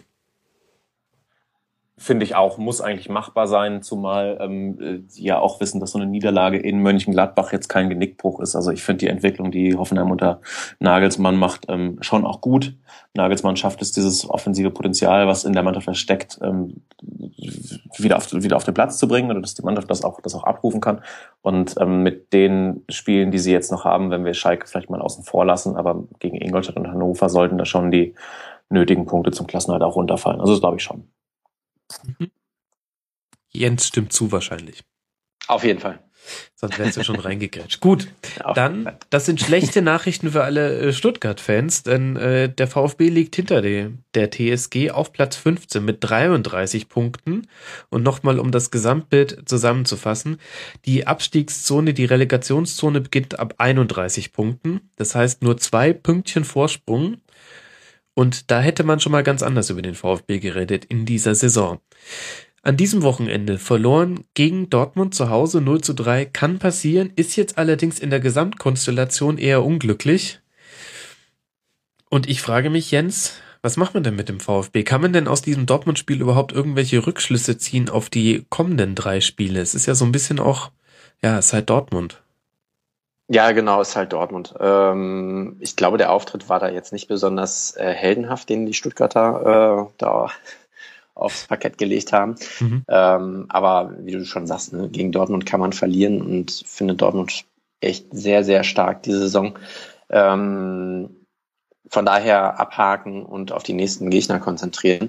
Ich finde, Stuttgart ist so ein bisschen auch eins der negativen Überraschungsteams. Ich finde, die haben viel mehr Potenzial, als dass sie dann tatsächlich abrufen. Äh, die könnten theoretisch auch da stehen, wo der FC steht. Ähm, mhm. Aber ich kann es nicht wirklich nachvollziehen. Dafür bin ich auch nicht genug drin, dass die jetzt tatsächlich dann auch äh, in Abstiegsgefahr geraten. Hendrik, kannst du uns das erklären? Was läuft denn? Es muss ja Fehler geben, die dazu führen. Ja, also Stuttgart schafft es glaube ich, auch, also ich finde auch, dass die vorne relativ ordentlich besetzt sind mit Werner, Harnik oder Davi, Kostic, das finde ich alles, das sind eigentlich alles Spieler, mit denen du nicht, ähm, mit denen du nicht gegen den Abstieg spielen musst, aber ähm, bekommen sie es wohl irgendwie nicht hin, das auch mal langfristig auf den Rasen zu bringen. Also gegen Dortmund habe ich jetzt die Statistik gesehen, ein Torschuss äh, ein Torabschluss von innerhalb des Strafraums, das ähm, ist dann einfach auch viel zu wenig. Mhm. Plus, es schien jetzt auch im, also ich gebe euch recht, gegen Dortmund kann man natürlich verlieren, aber man kann sich gegen Dortmund auch wehren und das ähm, schien jetzt überhaupt nicht der Fall gewesen zu sein und ähm, ja, das, da, da kommt dann viel zusammen, dass du dann plötzlich wieder da stehst. Mhm. Und ähm, auch da geht jetzt, also auch da geht, Werder hat versucht, aus dieser HSV-Niederlage schnell irgendwie ein bisschen was rauszuziehen und den Blick nach vorne zu richten. Und dasselbe macht Stuttgart halt auch. Also mit der Analyse des Dortmund-Spiels halten die sich nicht lange auf und sagen auch jetzt am nächsten Montag gegen Werder, das ist halt entscheidend. Und mhm. ja, das ist es. Es ist halt schon erstaunlich, weil es geht im Grunde seit dem 22. Spieltag fast konstant bergab für Stuttgart. Der letzte Sieg äh, datiert aus Anfang März. Das muss man sich auch mal vor Augen halten. Da hat's, ja. na gut, jetzt gerade schneit's auch, aber ansonsten hat sich, also zumindest hier in München gerade, aber ansonsten hat sich viel verändert seit März. Ähm, die Frühlingsanalogie kann ich aber leider nicht bringen. Und wenn ich mir jetzt nur mal die Viererkette angucke, die gegen den BVB gespielt hatte, dann ohne den Spielern zu nahe treten zu wollen. Aber Insua Barber mit seinem Debüt, er zieht zurück beim 0 zu 1 und hat insgesamt ein bisschen äh, Pech gehabt. Dann Schwab und Klein. Das das hat für mich jetzt auch nicht so das Etikett, äh, die Null steht gegen Werder im nächsten Spiel. Das ist nee, auch tatsächlich es, nee. eher eng. Nee, hat es nicht, finde ich auch. Also wenn wir die Offensive loben vom Potenzial, da muss man sagen, ja, mit der mit, mit dieser Abwehrkette kann man schon gegen den Abstieg spielen. Ähm, das finde ich auch. Und es waren ja zum Teil dann wieder so Zustände wie unter Zorniger, dass es gerade hinten auf Vogelwild zuging. Ähm, und das macht jetzt nicht gerade Mut, wenn man sieht, dass Werder schon ähm, in Pizarro einen Stürmer hat, der, ähm, der immer torgefährlich sein kann und den du immer im Blick haben musst. Mhm. Das Restprogramm von Stuttgart ist eben angesprochenes Auswärtsspiel bei Werder Bremen am Montag, den 2. Mai. Auch interessant, dass äh, Werder erst am Dienstag im Pokal spielt und dann am Freitag ähm, im Nordderby dachte ich mir so in einem Nebensatz. Egal. Dann spielt. Ja, das, das, das, finden, das finden die selbst auch interessant. Aha. Also es, äh, sie haben versucht, vor diesem Nordderby nicht so wahnsinnig viel über die Ansetzung zu mosern, was sie ehrt. Und hinterher kam dann aber doch auch im Nebensatz immer mal wieder, naja, es hat so ein bisschen die Frische gefehlt, weil wir haben ja erst Dienstag äh, Pokal und jetzt schon wieder hier. Ähm, also das nervt die, glaube ich, auch gewaltig. Und bei diesem Montagsspiel kommt ähm, dazu, dass das, glaube ich, eine sehr, sehr, für so, ein, für so ein Abstiegsfinale, was es da sein wird, eine sehr, sehr schräge Stimmung sein wird, weil ähm, mhm. sowohl die Stuttgarter ähm, Fans oder ich glaube Ultras sind es vor allem, die ja nicht zum Spiel kommen wollen, die, die Teile der Werder-Fanszene boykottieren das auch. Ähm, also es wird sich vielleicht gar nicht so wie so ein Abstiegsfinale anfühlen. Ähm, und trotzdem müssen die Mannschaften aber so spielen. Also das äh, wird sehr, sehr interessant. Ja, und ist ehrlich gesagt ähm, für mich, ich will jetzt nicht das ganz große Fass aufmachen, aber es ist ein bisschen näher dran an Wettbewerbsverzerrung als das, was man äh, den Bayern in den letzten äh, Spielzeiten immer vorgeworfen hat. Ähm, also da wird schon auch irgendwie eingegriffen. Ähm, ich will jetzt damit nicht sagen, dass die DFL den einen Verein mehr mag als den anderen, aber definitiv ist es kein es ist, es ist nicht einfach jetzt ein neutraler Rahmen, in dem alle Spiele stattfinden. Es ist nicht unter Labor Laborbedingungen kann man es, glaube ich, sagen. Egal. Aber eigentlich wollten wir ja noch über Stuttgart reden. Entschuldigung. Also, gegen Werder auswärts, ohne Fans, wir haben es gerade gehört. Dann zu Hause gegen Mainz. Die kämpfen noch um Europa League. Und dann auswärts bei Wolfsburg. Ähm, gut, sichere drei Punkte. Haben wir ja schon drüber geredet, wie Wolfsburg gerade drauf ist. Nein, ernsthaft. Ähm, wo geht's denn hin für den VfB? Da traut sich keiner von euch was? Nee, alles möglich. Also ich habe ich, das, ich hab, nee, Jens sag du erst, sorry. Ähm, also ich, ich finde also tatsächlich alles möglich. Ich glaube, es hängt mehr, fast mehr von den von den anderen Teams ab, wie die auftreten, nicht wie der VfB Stuttgart auftreten. Die werden dann wahrscheinlich irgendwie ein, zwei Punkte noch in den letzten drei Spielen holen. Aber die Frage ist dann, wie spielt Bremen, wie spielt Frankfurt? Äh, kommen, überholen die halt einfach noch. Ne? Ähm, Ich glaube, es hängt eher davon ab, würde ich jetzt behaupten. Mhm. Ich habe mich ja ganz am Anfang schon festgelegt, dass Werder ähm, nach 34 Spieltagen auf dem Relegationsplatz stehen wird, ähm, was ja dann im Umkehrschluss heißt, dass Stuttgart sich rettet. Ähm, das glaube ich auch. Oh, Frankfurt könnte auch hochklettern, aber ja, jetzt, jetzt, hast du dich festgelegt, auf jeden Fall. Also, vorher war es noch unbestimmt. Hätte auch sein können, dass man sagt, Stuttgart rutscht noch auf 17. Ja. Schauen wir mal. Es ist auf jeden Fall ähm, ein spannender Abstiegskampf. Und äh, das ist er unter anderem deswegen, weil die Mannschaften unten drin gewinnen. Das hatten wir äh, auch nicht in jedem Abstiegskampf. Bevor wir noch über Eintracht und Hannover reden, lasst noch kurz ein Wort äh, zum BVB verlieren. Die haben das sehr, sehr souverän runtergenudelt, um das mal zu sagen. Ich glaube, das ist, wenn man im Schwabenland spielt, auch okay. So eine andere, so, so ein Begriff. Ähm, ich finde es erstaunlich, wie wichtig Adrian Raumasch inzwischen für Dortmund geworden ist. Und das hat man meiner Meinung nach auch in diesem Spiel wieder gesehen.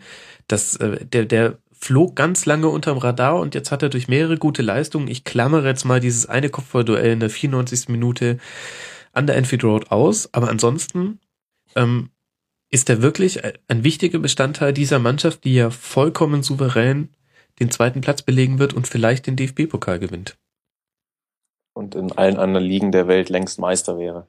Ja, gut, das ist natürlich so immer so ein Quervergleich.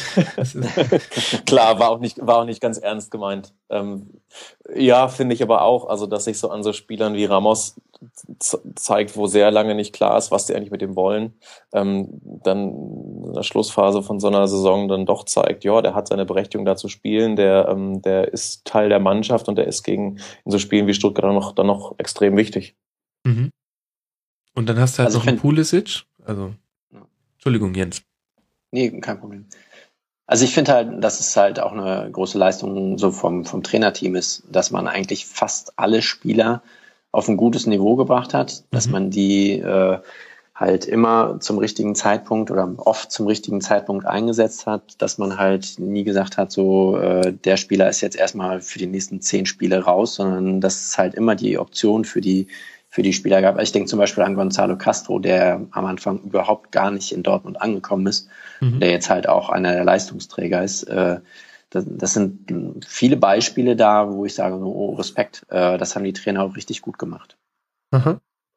Dass man, die, dass man die Leute auch bei Laune hält. Also genau, ja. Länger nicht spielen, ja. wenn sie den Anspruch haben, eigentlich zu spielen. Und ähm, wenn du eine lange Saison hast, wo du in, in vielen Wettbewerben lange dabei bist, ist das ja ganz entscheidend, dass du einen großen Kader hast, wo auch jeder, ähm, der vielleicht mal ein paar Spiele nicht spielt, dann weiß, wenn er kommt, äh, dass er dann aber auch Bock hat zu spielen, dass er dann, dass er dann fit ist, dass er sich dann nicht hängen lässt. Ähm, von daher, nee, finde ich auch, machen die, machen die echt gut. Absolut. Und ähm, auch nicht von diesem Hummes-Thema aus der Bahn werfen lassen. Das hätte ja durchaus passieren können. Ähm, mhm. Haben sie schon mal in einem Spiel gezeigt, wie es auch ohne ihn ginge, wenn er denn wegzöge. Das kommt ja dann erst direkt vom DFB-Pokalfinale. ja, ich glaube ja tatsächlich, ja. also so kam das ja alles ins Rollen. Ähm, er hat ja selber gesagt, er hat sich einen Termin gesetzt, den er jetzt wahrscheinlich nicht halten kann. Da dachte ich mir dann auch, okay, gut, also das war jetzt schon gut. Aber äh, ich will jetzt nicht irgendwelche Gerüchte hier, wir warten einfach, was der Mats macht. Ich, inzwischen kristallisiert sich ja heraus, anscheinend ist es tatsächlich eine Entscheidung Dortmund oder Bayern. Ähm, hätte man so nicht erwartet. Interessanter Nebenaspekt finde ich eigentlich, dass man davon wieder nichts mitbekommen hätte, wenn nicht Hummels diese Andeutung jetzt gemacht hätte nach dem DFB-Pokal-Halbfinale. Und das ist durchaus erstaunlich, wenn man sich überlegt, dass hier vom einen Konkurrenten zum anderen Konkurrenten ein Angebot gespielt wird, von dem ein kleiner Personenkreis weiß und nichts davon sickert durch. Das gab's mal anders in der Liga. Da wäre das direkt über RAN verkündet worden. Gut. Ja, ja. Und äh, BVB jetzt erfolgreichste Offensive in der Liga, 75 Tore. Und wenn sie diesen Titel ernst nehmen, dann machen sie den äh, am nächsten Spieltag fix. Da spielen sie zu Hause gegen Wolfsburg. Knackiges 7-0 und dann, ähm, dann haben sie die Bayern in der in der Kategorie geschlagen. Ja, und danach ja. kommt noch äh, Frankfurt. Also da ginge schon noch was für den BVB. Ja, aber auch wenn, wenn du jetzt sagst, ähm, beachtlich, wie sie sich von diesem Hummels-Thema nicht ablenken lassen. Also ja, ist das eine, aber auch beachtlich, wie sie über dieses, ähm, wie schnell sie dieses Liverpool-Trauma verarbeitet haben. Sowas kann, ja, ähm, sowas kann ja auch nachhaltigen Knacks geben, wenn eigentlich klar ist, die Saison in der Meisterschaft wirst du souverän Vizemeister, Pokal bist du lang dabei. Es geht eigentlich vor allem um die Europa League, weil diesen Titel hat man noch nicht und da lag man eigentlich ganz gut im Rennen. Äh, wenn dir, wenn dir das dann so, so dramatisch entrissen wird, ähm, kurz vor Schluss, das kann dir schon noch einen Knacks geben. Und ich finde, wie sie damit umgegangen sind, ähm, danach drei Spiele, drei zu null gewonnen haben, das ist auch, das musste man so auch nicht erwarten. Also machen sie echt gut. Definitiv, ja, das kann man auf jeden Fall sagen. Ähm, der DFB-Pokal ist auch längst keine ausgemachte Sache, wie das ausgeht. Die werden das spielen wir ein Europa League-Finale. Ähm, kann man mal gucken. Wahrscheinlich gibt's noch mal einen kleineren Stich, wenn dann äh, Sevilla mal wieder den Pott holt und man sich denkt, ach Mensch, es hätten wir sein können. Es hätten wir sein können. Aber so ist es halt. Ähm, äh, viele wollen der FC Sevilla sein, wenn es um die Europa League geht. Gut, wir sind jetzt schon angekommen in der Fahr in der Zone der Tabelle, wo es richtig heiß wird, weil man sich immer mehr dem Erdkern nähert. Es geht immer weiter runter. Über Werder haben wir schon gesprochen, Platz 16, 31 Punkte und jetzt kommen die Plätze 17 und 18. Eintracht Frankfurt 30 Punkte und Hannover 96 an diesem Spieltag endgültig abgestiegen. Und warum sind sie abgestiegen? Also gut, weil sie zu wenig Punkte geholt haben, aber sie sind an diesem Spieltag abgestiegen, weil die Eintracht gewonnen hat. Mehr oder weniger überraschend. Zu Hause gegen Mainz 05 im Derby 2 zu 1. Jens, damit hätten wir nicht gerechnet, oder? Ja, also so wie sie gewonnen haben, äh, das war natürlich sehr glücklich. So kurz vor Schluss dann noch dieser abgefälschte Schuss, ähm, das ist schon sehr glücklich. Ähm, ich hätte eigentlich schon eher mit so einem kleinen Aufschwung bei den Frankfurtern gerechnet, einfach durch den Trainerwechsel, weil ich mhm. von, von, von Kovac halt auch durchaus was halte und äh, mir vorstellen kann, dass der halt da in dem Team ein bisschen aufräumt und denen ein bisschen mehr Struktur gibt. Da konnte man jetzt am Anfang noch nicht so ganz viel von sehen. Ähm, ja, wir spielen jetzt noch gegen, muss man eben gucken, Darmstadt, Dortmund und Bremen. Ja, also äh, es ist schon, es ist schon überraschend, finde ich, ein bisschen, dass sie gegen Mainz gewonnen haben, vor allem weil die Mainzer natürlich irgendwie nach oben schauen und äh, stark gespielt haben jetzt zuletzt. Äh, von daher, ja, ja, ich fand vor allem überraschend, Hendrik, mit welcher Einstellung Mainz dieses Spiel angegangen ist. Also die hatten 42 Prozent Ballbesitz und meiner Meinung nach nicht nur, weil ähm, die Eintracht wirklich gut gespielt hat in diesem Spiel, sondern es schien auch nee, Teil der Taktik lassen. zu sein. Ja, genau, ja, die wollten genau. halt eigentlich kontern und das haben die aber halt auch null auf die Kette bekommen und da habe ich mich tatsächlich gewundert, denn das war, war ja eins der Premium-Merkmale der 05er in den letzten Wochen. Ja, finde ich auch. Das hat mich auch ein bisschen gewundert. Es sieht so ein bisschen aus, dass Mainz die Luft ausgeht, so zum Ende raus. Also ja. gerade wenn man sieht, dass die Europa League eigentlich drin ist, da scheinen sie jetzt echt zu schwächeln und möglicherweise belastet das die Mannschaft. Das haben sie hinterher auch so ein bisschen so angedeutet, dass ich glaube, Prosinski war es, der dann sagte, dieses ganze Gerede von Europa muss halt dringend raus aus unseren Köpfen. Ähm, also ich glaube, die Mainz hat eine, hat eine gute Mannschaft, wenn sie sich nicht allzu viel Gedanken machen müssen und möglicherweise haben sie das einfach dann zuletzt doch zu viel gemacht. Ähm, so wie dann aber die Tore fallen, das ist natürlich auch sehr, sehr schräg. Also normalerweise musst du so ein Spiel halt auch nicht verlieren, trotz, ähm, trotz der Herangehensweise vielleicht oder trotz des, des Beibesitz oder so, was wir jetzt besprochen haben. Also mhm. ich weiß nicht, dieses, dieses, dieses 2-1, das ist, hat so ein bisschen Risse-Charakter. Also in, in neun von zehn Fällen geht so ein Ball halt nicht rein. Ja, ja, klar, war ja letztlich Eigentor von Stefan Bell, dem ehemaligen genau. Frankfurter. Ähm, aber auf der anderen Seite kann man auch sagen, das 1 zu 1 ähm, war auch stellvertretend dafür, wie die Eintracht dieses Spiel gewonnen hat, nämlich über puren Willen. Also Ben Hatira rutscht aus und im Wiederaufstehen passte ihn rein und Russ war auch ausgerutscht. Der auch am Boden liegt. Und, und, äh, ja. und steht aber schneller auf und macht ihn dann auch noch irgendwie mit dem Schienbein, das schafft er wahrscheinlich so auch nie wieder, macht ihn rein und außenrum stehen halt vier Mainzer, von denen niemand ausgerutscht ist, die alle einen perfekten Stand hatten und gucken sich das fasziniert an, was man eigentlich mit so ein bisschen äh, Willen machen kann. Also die alle, die alle dachten, dass die Situation längst durch wäre. Genau. genau. Ja, das, das fand ich, fand ich auch bezeichnend ähm, aus Mainzer Sicht. Andererseits sollte Frankfurt doch noch irgendwie die Klasse halten, dann ist das, dann ist das natürlich natürlich so das Symbolbild für, Mhm. äh, für, für, für den Klassenerhalt, weil das aus diesem Tor ja echt ein bisschen spricht, dass man, dass man diesen Kampfgeist hat, dass die Mannschaft lebt, dass man auch ähm, in der Bildsprache bleibt, auch wenn man am Boden liegt, dass dann doch noch irgendwie den Ball ins Tor bekommt. Ähm, ja, Das halt- das, genau, das können halt schon so die Momente sein, wo der Trainer sagt, so, ja, komm, hier, letzte Woche. Äh, wir haben gekämpft bis zum Umfallen, äh, das packen wir hier heute auch. Ne? Also das ist, glaube ich, schon ein extrem wertvoller Moment für die Frankfurter. Ja, Also wenn ich, wenn, wenn ich Nico Kovac wäre, ich würde das Tor vielleicht irgendwie, das, das würde ich der Mannschaft auch noch mal zeigen, wie vor dem Darmstadt-Spiel, um einfach auch zu zeigen, so hier, hier liegt am Boden, trotzdem ist der Ball am Ende drin, wir gewinnen das Spiel. Äh, und so gehen wir jetzt durch die Saison. Also finde ich auch ein wichtiger Moment. Mhm. Und vor allem bemerkenswert, dass das Ganze beim Stand von 0 zu 1 passiert ist. Also Daniel Brosinski schießt sein erstes Tor seit über sieben Jahren und ich übertreibe hier nicht. Sein letztes Tor war für den 1. FC Köln gegen Bayern. 2009, da habe ich noch Live-Ticker für Freunde geschrieben. Das ist ewig her. Also das ist jetzt so meine Kategorie, in der ich denke, aber das, das steht für mich da, dafür, dass es ewig her ist. Und das musste aber erstmal dann, ähm, Da, da hat der HSV noch Oberpokal gespielt. ja, Wahnsinn. daher- ja, es ist ewig her. Das ist wirklich Wahnsinn. Ähm, und das, das ist aber wirklich auch eine Leistung, glaube ich, die man dann auch in, tatsächlich den Kovac-Brüdern ans Revers heften darf, dass sie nach diesem 0 zu 1, das hätte wirklich auch, ähm, also Wolfsburg hätte da schon den Schlüssel zur Kabine abgegeben, hätte gesagt, hier, also wir räumen schon mal unseren Zeug aus dem Spind und so, und wir fahren schon mal heim, macht ihr das Spiel hier mal fertig. Und die Eintracht macht genau das Gegenteil. Sie machen genauso weiter wie vorher und das ist dann nicht immer schön und auch nicht immer geschmeidig und da, da rumpelt's auch mal.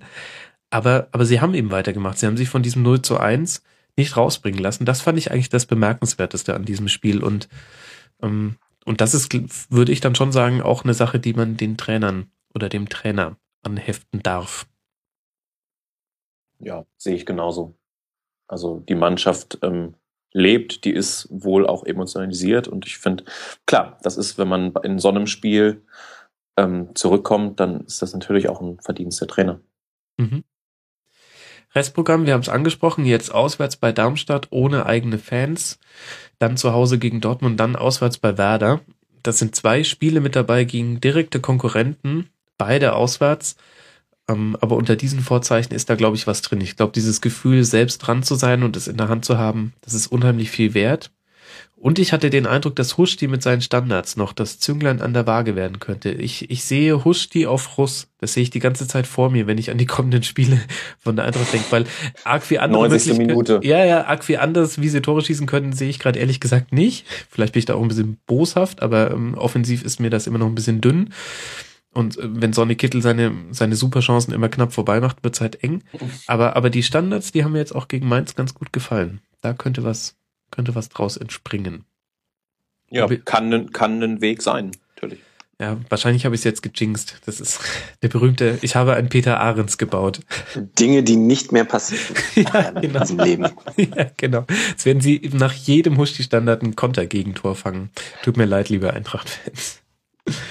Okay, und Mainz haben wir im Grunde ja auch schon besprochen, ist so ein bisschen so ein mentales Ding, laufen auch so ein bisschen neben sich her und ähm, eigentlich erstaunlich, dass diejenigen, die um das internationale Geschäft kämpfen, sagen, diese, diese Gedanken müssen endlich aus unserem Kopf raus und diejenigen, bei denen es um Abstieg geht, die machen das einfach. Ähm, tja, so ist es manchmal. Gucken wir mal. Aber sie werden nicht mehr rausfallen aus den ersten sieben Rängen und das ist ja schon ein, ein großer Erfolg. Zumindest ist es nicht mehr zu erwarten. Ja, und das Mainzer, das Mainzer Restprogramm ist ja auch machbar. Also ich sehe gerade, ähm, nächstes Spiel ist zu Hause gegen den HSV. Ja. Ähm, dann in Stuttgart und zu Hause gegen Hertha. Ja, da ist schon noch was drin. Da ist was drin, genau. Also ich denke, Europa League ist relativ safe. Dazu fehlt noch ein Punkt und den werden sie aus diesen drei Spielen holen. Und dann ist das eine mehr als nur erfolgreiche Saison. Da haben wir im Winter mit der Mara Braun, der Edward-Piratin, habe ich da noch ganz anders gesprochen. Im Winterpausen-Rasenfunk Royal. Das kann man sich jetzt ruhig nochmal anhören. Da sieht man, was Martin Schmidt mit dieser Mannschaft gemacht hat in der Rückrunde. Gut, und damit sind wir angekommen bei Platz 18 und beim ersten Absteiger, der feststeht in dieser Saison. Tschüss Hannover 96. Hoffentlich sehen wir euch bald wieder und zwar nicht nur irgendwie Montagabend äh, auf irgendwelchen Spartensendern, Quizsendern, Quizsender, die manchmal auch Fußball zeigen. Ähm, Hannover 96 steigt ab, spielt noch ähm, bei Ingolstadt 2 zu 2. Vielleicht ist dieses Spiel tatsächlich, Hendrik, ich weiß nicht, stellvertretend für die Ära Stendel. Und vielleicht kann man dann sagen, dass diese Ära zu spät angefangen hat. Ähm, ja, das kann man sagen. Andererseits ist es auch schwierig im Nachhinein zu verlangen, dass sie einen Nachwuchstrainer in der Situation, in der sie waren, schon zur Winterpause zum Chef hätten machen sollen. Also ja. ähm, ich finde auch diesen, diesen Gedankengang hatte ich auch. Vielleicht hat die Ära zu spät gegangen, aber äh, zu, zu spät begonnen, aber das, das weiß man halt jetzt. Ähm, ich finde, dass Hannover, so wie die Mannschaft zuletzt aufgetreten ist, es denen auf jeden Fall nicht bange sein muss, weil so ein paar ähm, weil es auch so ein paar Hinweise gab, dass, ähm, dass da in der Zukunft ein bisschen was geht. Also was so die jungen Leute angeht, die sie reingebracht haben, mit, mit Waldemar Anton, mit dem Saren Renbase, ähm, die jetzt in den letzten drei, drei Spielen alle irgendwie ordentlich waren. Ähm, die Mannschaft hat gezeigt, dass sie ähm, schon noch in der Lage ist, auch mal zurückzukommen gegen Ingolstadt, haben jetzt die letzten drei Spiele nicht verloren oder Stendel. Das ist schon okay, das ist ein, das ist ein ordentlicher Abschied ähm, aus der Bundesliga und ähm, ich glaube auch, dass wir die relativ bald auch wieder in der ersten Liga sehen. Ja, wobei, da möchte ich einwerfen, ich weiß nicht, was mit Hannover 96 offensiv passiert, wenn äh, Kiyotake weggekauft wird und vielleicht noch der eine oder andere. Ich finde, es zentriert sich in der Offensive schon auch sehr auf diesen einen Spieler und die Anspielstationen, die er dann hat. In dem Spiel war Sakai sehr, sehr stark über die rechte Seite. Ja, aber das war, glaube ich, auch das erste Mal seit gefühlt Monaten, oder? Dass Sakai stark war, ja. Ja. ja, ja, er hat ja auch, glaube ich, sein erstes Saisontor gemacht. Also das definitiv, das stimmt. Äh, ja. Ähm, aber ich finde eben, dass Kiyotake wirklich der Dreh- und Angelpunkt ist, wenn bei allem, was nach vorne geht, und das kann auch so ein, ein Mosaiksteinchen gewesen sein, was zu diesem Abstieg geführt hat, denn Kiyotake war einfach in dieser Saison auch lange verletzt. Lange raus, ja. Da würde ich mir schon ein bisschen Sorgen machen, ähm, um den Wiederausstieg. Denn ob Kiyotake Aber das, das ist ja so das Standardproblem, das die Absteiger haben. Ne? Wenn man mhm. eigentlich so einen Kader hat, der durchaus erstligareif ist und wo gute Spieler dabei sind, die auch manchmal Potenzial für internationale Spiele haben, dann muss man dann gucken, wo man, wo man dann mit den Spielern bleibt. Das war ja beim HSV die letzten Spielzeiten auch so, dass dann erstmal überlegt wurde, so, oh, was ist denn eigentlich im Falle eines, eines Abstiegs? Wo bleiben denn all die Spieler? Äh, was machen wir denn? Haben die Verträge für die zweite Liga? Wie geht das weiter? Ähm, was macht man unter Raphael van der Vaart? Das ist natürlich hart. Ja. Aber was Hendrik halt schon sagte, ne, da sind halt so ein paar Spieler dabei, die, die gut eingebaut worden sind und vielleicht ähm, führt man das ja fort. Mhm. Das kann man jetzt halt schwer beurteilen, was der Trainer dann äh, in den drei Spielen, vier Spiele, wie lange ist er jetzt schon dabei? Drei Spiele. Drei, Drei Spiele. Spiele. Ja. Und ungeschlagen seitdem. Was ja die nächste ja. Frage aufwirft, hält man jetzt an diesem Trainer fest? Ja, das ähm, weiß man nicht. Also der Verein positioniert sich so, dass er sagt, man wird da nach der Saison drüber sprechen. Stendel wurde ja ähm, nach dem Spiel in Ingolstadt relativ hart eigentlich darauf angesprochen und das dann immer abgewehrt mit so einem, so einem Grinsen und, und meinte, ja, gucken mal, er hat natürlich Lust auf mehr. Ähm, die Spieler, glaube ich, finden ihn auch gut, also sagen, dass er schon ähm, eine gewisse Emotionalität vermitteln kann, dass, ähm, dass, dass er brennt und die Spieler damit ansteckt. Ähm, das finde ich, das war auch zu sehen in den letzten Wochen. Mm, aber eine Mannschaft aus der zweiten Liga wieder hochzuführen und möglicherweise auch einen Neuaufbau zu moderieren, ist natürlich doch nochmal eine, eine andere, ähm, eine andere Herausforderung, als, ähm, als sich einfach nur anständig zu verabschieden. So, weil im Endeffekt der Abstieg war ja ausgemacht, als, als Stendl ins Amt, äh, ins Amt kam. Von daher ja, bin ich, bin ich auch sehr gespannt, was sie ähm, sich dann Hannover einfallen lassen. Es gibt also ein paar Kandidaten, die da genannt werden ähm, Runjajic, Lukai, Slomka. Ähm, das Interesse ist bekannt. Ja, das wird interessant. Ja, aber da muss ich jetzt mal den Grinch spielen, denn ist das nicht genau der Fehler, den man in der letzten Saison schon gemacht hat und der den, das Fundament für diesen Abstieg gelegt hat, dass man zu spät Entscheidungen getroffen hat. Man hat Fronzek, man hat Fronzek gesagt, das ist eine Sechs-Spiele-Lösung, danach setzen wir uns zusammen. Okay, damit kann ich noch halbwegs leben. Ähm, und da ging es auch bis zum letzten Spieltag, deswegen ist es wegen mir legitim, hat dann aber ganz schön lange gedauert, ähm, bis dann die Entscheidung letztlich herbeigeführt wurde. Und dann hatte man noch diese Vakanz auf der Sportdirektorposition. Und das hat letztendlich dazu geführt, dass ein Sportdirektor den Kader für die kommende Saison zusammengestellt hat, der schon wusste, er ist weg. Und der hat das Ganze für einen Trainer Mr. X gemacht, von dem er nicht wusste, wer es ist. Das ist doch genau der Fehler, den man nicht jetzt wieder machen darf. Jetzt ist der Abstieg besiegelt, jetzt müsste man doch eigentlich jetzt die Entscheidung treffen, damit jetzt dann auch der Sportdirektor zusammen mit dem Trainer der kommenden Saison ähm, den Kader zusammenstellen kann. Sonst macht man doch denselben Fehler wieder. Und es wird ja schwieriger. Ich glaube, man muss dadurch, dass man weiß, dass man eher jetzt Spieler verliert, als es einfach ist, neue Spieler dazu zu gewinnen. Deswegen muss man ja frühzeitiger auf dem Transfermarkt agieren. Man muss sich vorbereiten für einen Kiyotake-Abgang. Im besten Fall hat man dann schon mit jemandem eine Vereinbarung gemacht. Hm. Ja, ist so. Also ja. nein, nein, also das, das war ja, das, das, das, das war ja unbestritten der größte Fehler, den der Verein machen konnte, dass man eben ähm, vor dieser Saison so rumgeeiert hat, dass man mit Fronzek verlängert, obwohl eigentlich klar ist, dass es keiner für einen Neuaufbau ist, dass man Dufner den Kader hat zusammenstellen lassen, obwohl klar ist, er ist halt weg und Vertrauen in ihn gibt's eigentlich auch nicht mehr und der Kader war dann ja auch entsprechend. Von daher, ähm, nein, das stimmt schon, da, da müssen jetzt die Weichen gestellt werden und da muss der Verein auch aus seiner, ähm, aus seiner Vergangenheit lernen. Ja, ich bin gespannt, ob sie es tun. Ich meine, man hat jetzt schon rausbekommen, dass jetzt Martin Kind jetzt nicht derjenige ist, der sagt, so, ähm, äh, Karten auf den Tisch, ich fälle jetzt äh, eine Entscheidung lieber zu schnell als zu langsam. Aber da sehe ich ähm, in dieser Saison ein Problem. Und es ist ja wirklich egal. Also selbst wenn sie sich gegen Stendel entscheiden würden, dann fände er das vielleicht persönlich doof, aber was soll ihnen noch passieren? Sie sind Tabellen 18. Sie werden jetzt die Tasmania Berlin-Rekorde nicht im Negativen brechen. Das ist ja das, über das wir vor Stendel geredet haben. Sie spielen jetzt noch gegen Schalke, gegen Hoffenheim, gegen Bayern. Da erwartet jetzt auch ehrlich gesagt keiner neuen Punkte. Also im Grunde, ja, ihr lacht, aber im Grunde, ich würde jetzt erwarten, als Hannover-Fan würde ich von meinem Verein erwarten, dass jetzt in dieser Woche da eine Entscheidung fällt.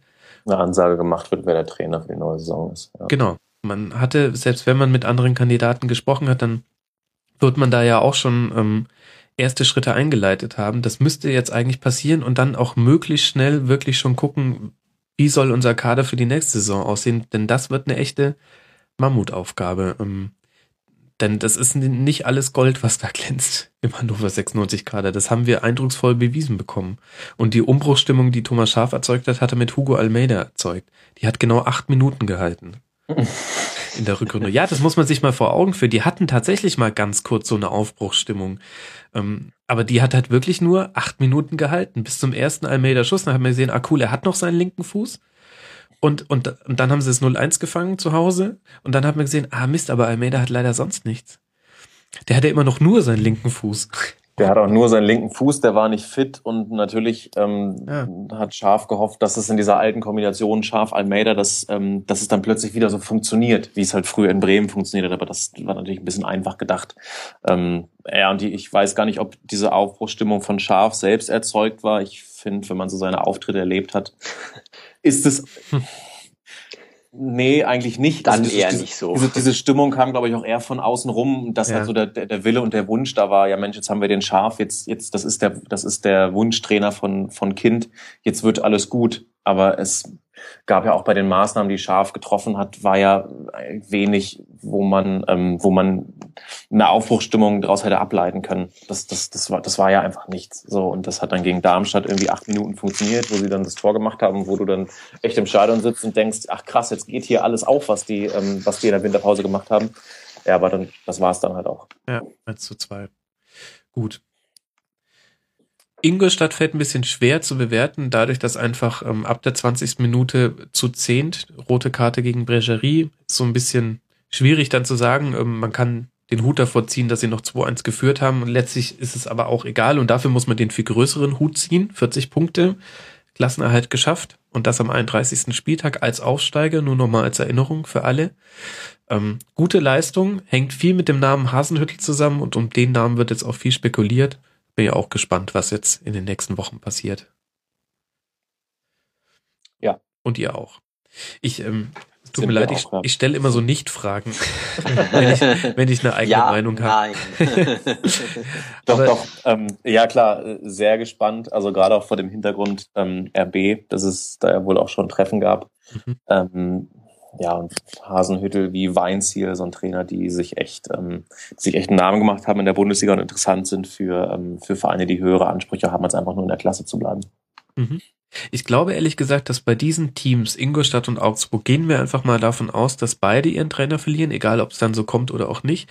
Da bin ich dann sehr gespannt, wie die diese Planstelle nachbesetzen. Ich glaube, daran kann man dann ablesen, ob dieser Trend, den wir jetzt gerade auf den Trainerpositionen erleben, dass man eben viele aus dem Nachwuchsbereich holt oder viele junge Trainer, ähm, dass man sehr, sehr auf Spielkonzepte achtet und weniger auf Namen. Also nur mal als Beispiel vorhin, als wir über Hannover 96 Kandidaten geredet haben, äh, schoss mir noch durch den Kopf, dass Peter Neururer da ja ganz kurz vorm Unterschreiben war.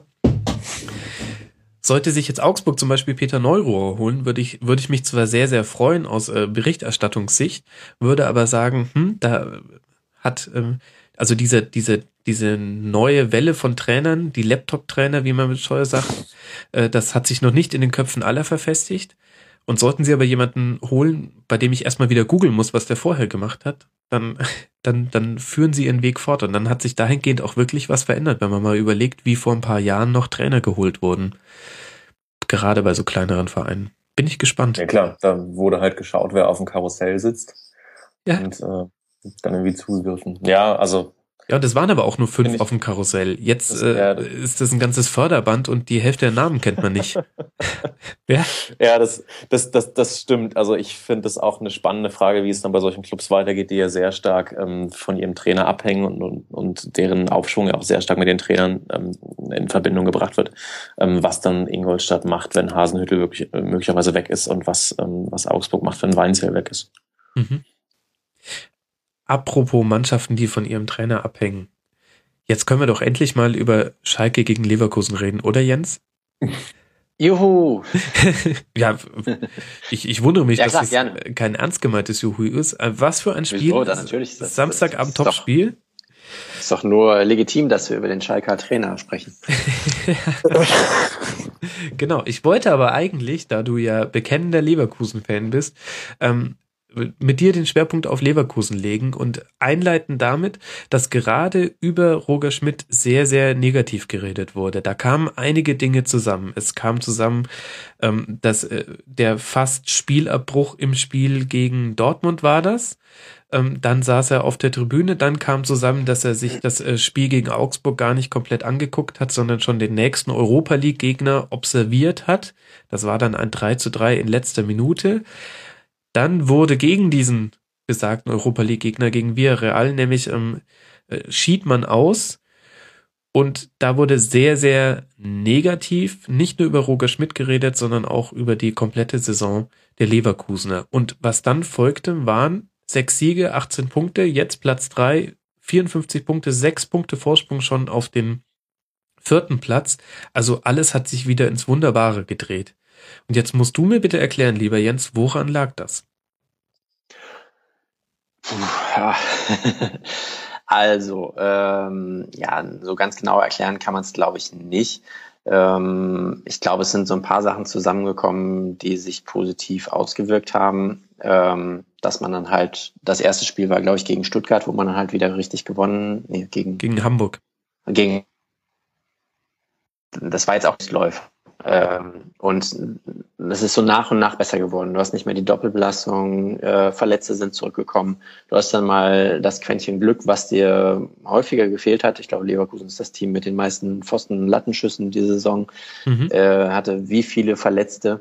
Und ähm, was ich eigentlich immer sehr gut fand bei Roger Schmidt war, dass der sich nicht aus der Ruhe bringen lässt. Also dass der, der macht Fehler. Ähm, ich glaube, das, das haben wir irgendwie alle gesehen. Ähm, aber der setzt sich halt auch mit seinem Team, Trainerteam, mit der Mannschaft zusammen und schaut, äh, wie man halt Sachen wieder drehen kann. Und das gelingt ihm relativ gut. Ich kann mich noch an letzte Saison erinnern, wo man auch so eine ähnliche Phase hatte, wo man dachte so, oh, hm, wenn es jetzt noch weiter so geht, dann macht er vielleicht noch zwei, drei, vier Spiele und dann ist er halt auch ähm, dann abgesägt. Aber er hat halt dann doch noch den Dreh bekommen und halt äh, letztlich dann den vierten Platz gesichert. Und das, das ist schon gut. Also der, der kann halt auch mal so Negativserien durchbrechen. Was in den letzten Jahren in Leverkusen ähm, kann ich mich eigentlich nicht erinnern, dass das mal passiert ist. Also wenn da mal so der mhm. Abwärtstrend drin war, äh, dann war der drin. Und äh, dann musste Sascha Lewandowski geholt werden und äh, dann ging's wieder. Ähm, aber das, das ist schon sowas, was ihn auszeichnet und wo ich halt auch relativ überzeugt von ihm bin. Ähm, der weiß, dass er Fehler macht und ähm, der versucht daran zu arbeiten und das, das finde ich sehr, sehr beeindruckend. Also der mhm. sieht halt auch äh, in der Halbzeit habe ich ganz oft das Gefühl, dass der halt an verschiedenen Schrauben halt nochmal dreht, ähm, wo es vielleicht noch gar nicht so gut steht ähm, für, für die Mannschaften, die noch gar nicht so gut auftritt. Ähm, und der dreht dann halt hier und da an der und der Schraube und äh, dann läuft es besser. Mhm. Aber es gab halt auch definitiv eine Phase, wo es überhaupt nicht gut gelaufen ist. Also ähm, bis zu dieser Serie, die Saison fand ich im Großen und Ganzen relativ enttäuschend, weil das oft nicht wirklich schön war, was die gespielt haben. Man nicht so eine wirkliche Idee hatte, wie man gegen tiefstehende Gegner spielt, wie man Ballbesitz Fußball spielt, wie man sich Chancen erarbeitet. Also da waren viele Spiele dabei, wo ich dann vom Fernseher saß und dachte, oh, ah, ah ja, da habe ich mal wieder einen Nachmittag verschenkt hier. ja, aber ähm, klar, also die, die, man kann, glaube ich, solche Serien nicht immer hundertprozentig erklären, aber ich glaube, viele Punkte, die halt vorher so mit reingespielt haben, wie ne, Glück, äh, wie Verletzte, wie keine Ahnung was, jetzt passt halt dann doch irgendwie zusammen, ein bisschen drehen, ähm, das kann es dann halt schon sein. Mhm. Wir haben ja wie in so einem Mikrokosmos ganz viele der Dinge, die du jetzt angesprochen hast, eben auch in besagtem Spiel gegen Schalke gesehen. Denn gerade wenn ich mir die erste Halbzeit angucke, da lief ja gar nichts zusammen. Was glaubst du denn, waren dafür die Gründe? War da tatsächlich das Problem gegen einen tiefstehenden Gegner, dass man äh, zu viele Fehler im Aufbau gemacht hat? Oder ist man einfach nicht zurechtgekommen gegen offensiv sehr, sehr stark wirbelnde Schalker? Also waren das einfach ganz profane Defensivprobleme? Woran lag's? Ähm, ich glaube, viel hatte tatsächlich mit erstmal mit der äh, Defensivformation der Leverkusener zu tun. Also ähm, Jedwai war da mit drin, Toprak war da mit drin. Das ist, glaube ich, nicht die exakt gleiche. Also Toprak war jetzt nach längerer Verletzungspause wieder dabei. Das hat man ihm auch wirklich angemerkt. Mhm. Ähm, bei Toprak hatte ich immer so das Gefühl, dass der eigentlich bestimmt so zehn Spiele braucht, bis er nach so einer Verletzungspause dann wirklich wieder so bei 100 Prozent ist. Ähm, und auch ähm, phasenweise starke Schalker. Also das war auch nicht alles immer super. Also ist ja so ein bisschen dargestellt worden, hatte ich in der Nachberichterstattung das Gefühl, so ja, die erste, erste Halbzeit war grandios von Schalke. Ähm, den Eindruck hatte ich jetzt aber gar nicht so. Also die hatten halt zwischendurch echt super Szenen, wo die, wo du sagtest halt, ne, dass das, das Trio da gewirbelt hat. Mhm. Äh, und da sind die halt ins Schwimmen gekommen. Ähm, Kampel hat auch den quasi sehr offensiv gespielt beispielsweise. Das hat auch nicht so hundertprozentig funktioniert. Ähm, und da ist ja einiges umgestellt worden zur zweiten Halbzeit, was dann tatsächlich dann auch was bewirkt hat. Mhm. Also es ging viel über die Flügel, viel über Chupomoting, eben dann gegen besagten Jetwei und da musst du dann oft, oft auch rausrücken irgendwie. Da hat es nicht so ganz gepasst. Ähm, 2 zu 0 zur Halbzeit und äh, Klaas-Jan Hünteler hätte noch ähm, mit einem Strafstoß in der fünften Minute, glaube ich, äh, noch äh, das Ergebnis vermutlich mutmaßlich erhöhen können. Hendrik, Jens, kann mir irgendeiner von euch beiden erklären, warum der überhaupt noch Strafstöße schießen darf? Das war jetzt der fünfte Verschossene. Er hat, glaube ich, neun von 16 Strafstößen verschossen. Hausmacht, würde ich mal sagen. Und Schwäche des Trainers dann, oder? Im Umkehrschluss. Ja, klar. Also ja. kann ich auch nicht verstehen. Also dann da muss doch irgendwie ein Trainer sagen, so äh, Leute, äh, wie blöd kann man sein? Also neun von 16 verschossen, das das geht doch nicht, oder? Aha. Ja, da, da, da muss man mal einhaken. Ich finde, ähm, aber ich würde noch, noch mal ganz gerne in diesem Spiel auf die Torhüterleistung zu sprechen kommen, weil ähm, wenn wir uns fragen, woran liegt es, dass äh, Schalke das noch vergeigt und Leverkusen das dreht, dann liegt es natürlich auch an den Torwartleistungen, die ähm, ähm, wo, wo Leno einen sehr, sehr guten Tag hatte, nicht nur wegen des Elfmeters, äh, mhm. den er hält, sondern auch ein paar andere Paraden. Also ganz starkes Spiel. Und Fährmann, der ja, den ich eigentlich für einen, für einen sehr, sehr guten Torwart halte, ähm, dann mit zwei Patzern, die er sonst ähm, auch nicht auch nicht in einem Spiel zusammen unterbringt. Also sagt ja auch selbst, er nimmt das auf seine Kappe mit diesem, ähm, mit diesem Ding vor dem 1 zu 2 war das, glaube ich, dieser Abwurf und das 2 zu 2, den er, genau, das 2 zu 2, den er sich ja ähm, quasi selbst reinwirft. Ähm, das sind dann, fällt dann natürlich so ein bisschen unter dieses, unter dieses, äh, unter dieses Feld Glück. Ähm, aber das, das spielt dann halt auch mal rein und die Torhüterleistungen waren da auch ganz massiv mit entscheidend für diesen Spielverlauf. Mhm. Womit wir zur zweiten Halbzeit quasi schon übergeleitet hätten. Was hat denn äh, Roger Schmidt bei Leverkusen verändert, Jens? Du hast es schon kurz angedeutet zur zweiten Halbzeit. Ja, äh, Kiesling ist halt vorne mit reingekommen, der halt dann erstmal echt äh, an Spielstationen dann aus, der da Bälle sichern kann. Ähm, und Kampel ist halt äh, auf die Sechs gegangen, hat mit Aranguis zusammengespielt. Vorne ist halt ein bisschen gewechselt worden. Ähm, Brandt und Bellarabi haben wieder in ihrer gewohnten, in ihrem gewohnten Wechsel einfach gespielt.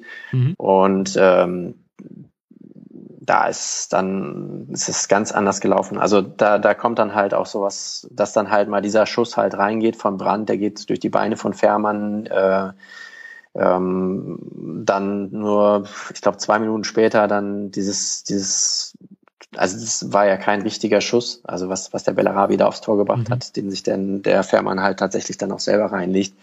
Ähm, und dann hast du halt so ein Momentum, ne? Also äh, die waren, die waren super aggressiv, ähm, super schnell kombiniert, über Außen gespielt. Ähm, in, in der Zeit waren, glaube ich, auch nochmal zwei Pfosten und Lattenschüsse. Ähm, also da hätte es jetzt auch durchaus irgendwie 2-5 dann nach 65 Minuten oder so stehen können. Mhm. Allein Aranguiz zweimal ans Aluminium. Du hast das angesprochen. Da war dann genau. tatsächlich von Schalke gar nichts mehr zu sehen. Ich finde auch, ich weiß also, nicht. Ja. Ähm, ich weiß nicht, Hendrik, wie du das siehst, aber auf Aranguiz, einen fitten Aranguiz nächste Saison, da freue ich mich richtig. Ähm, das war sehr, sehr tragisch, dass er sich quasi noch vor der Saison an der Achillessehne so schwer verletzt hat.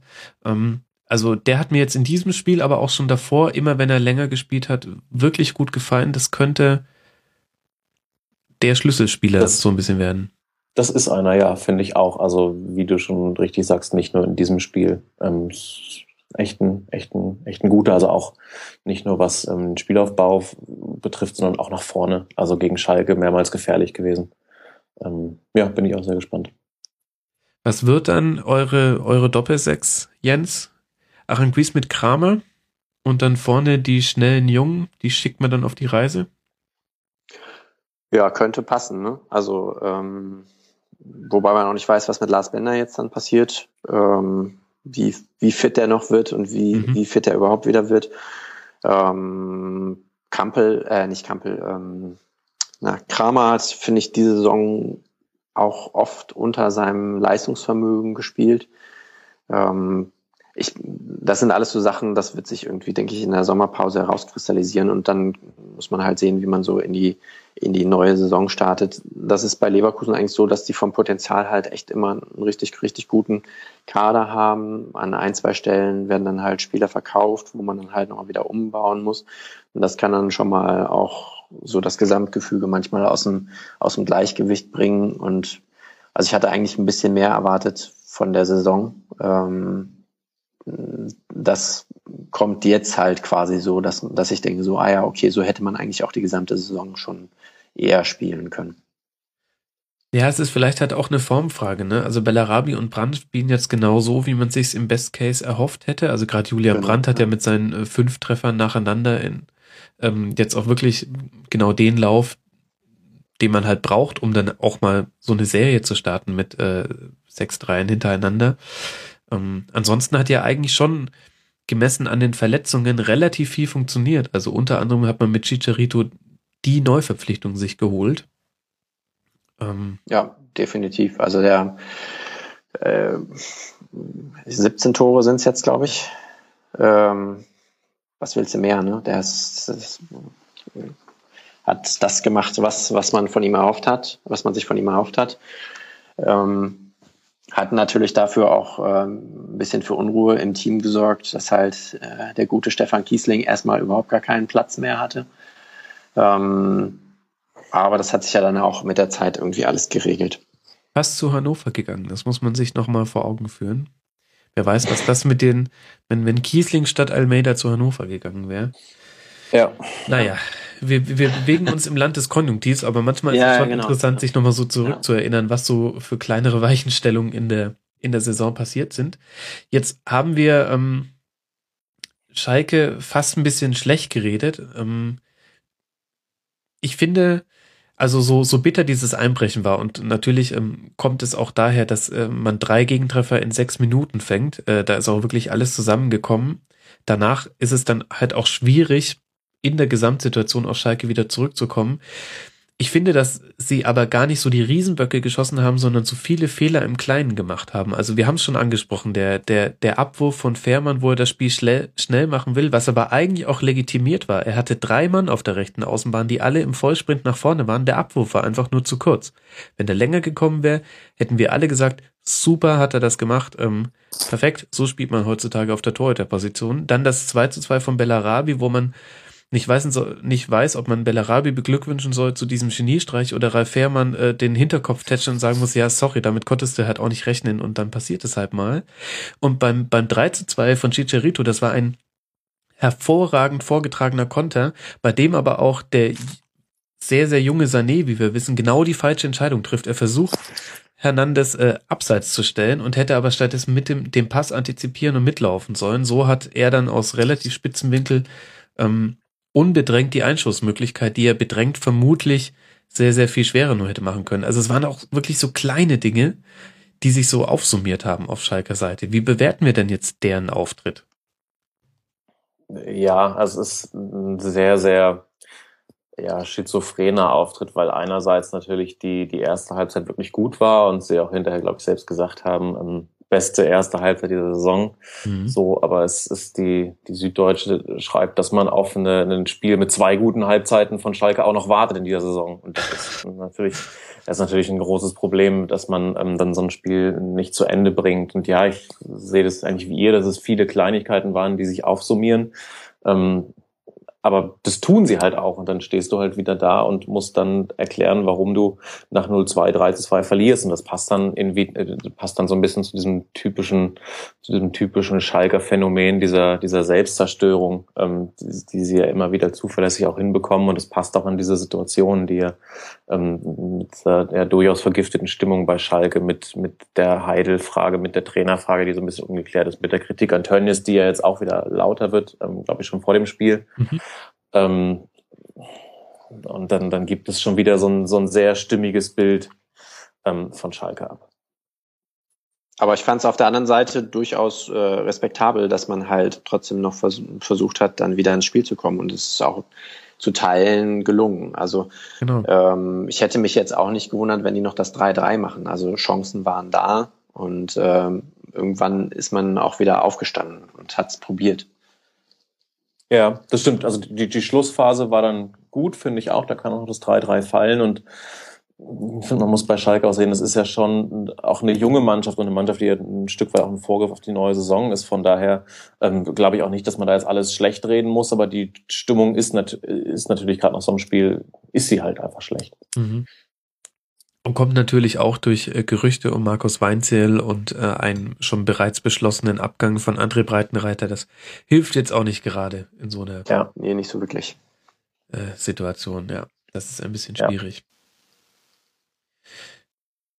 Dann lasst uns mal, wenn Jens nicht noch uns irgendwas zu Leverkusen hinzufügen möchte, ähm, zum tolles letzten Spiel kommen. Tolles Team. Ich nur empfehlen, jedem mal anzuschauen. ja, jetzt wieder, Jens. Das jetzt ja jetzt wieder, ja, ja. da war das noch ein bisschen zäher. Also das genau. wir Real war schon bitter. Wir werden im Detail über Leverkusen, ähm, das äh, besprechen wir dann nochmal im Rasenfunk Royal, ähm, da werden wir dann die komplette Saison einordnen. Aber jetzt sieht's ja wirklich hervorragend aus. Sechs Punkte vor, fünf Punkte Vorsprung auf Hertha BC auf dem vierten Tabellenplatz. Das heißt, die sichere Champions League Qualifikation könnte jetzt schon sehr bald ähm, ähm, ins Regal gestellt werden. Und dann ist ein Haken hinter dieser Saison. Und warum hat die Hertha fünf Punkte Rückstand? Weil sie zu Hause verloren haben gegen den FC Bayern. Und irgendwie ist es ich glaube, für alle Beteiligten auf diesem Platz war es irgendwie äh, ein komisches Spiel und ein, eine komische Woche. Hertha mit einer merkwürdigen A-Taktik. Es wurde angekündigt, dass sie ihre A-Taktik gegen Dortmund auspacken im Halbfinale.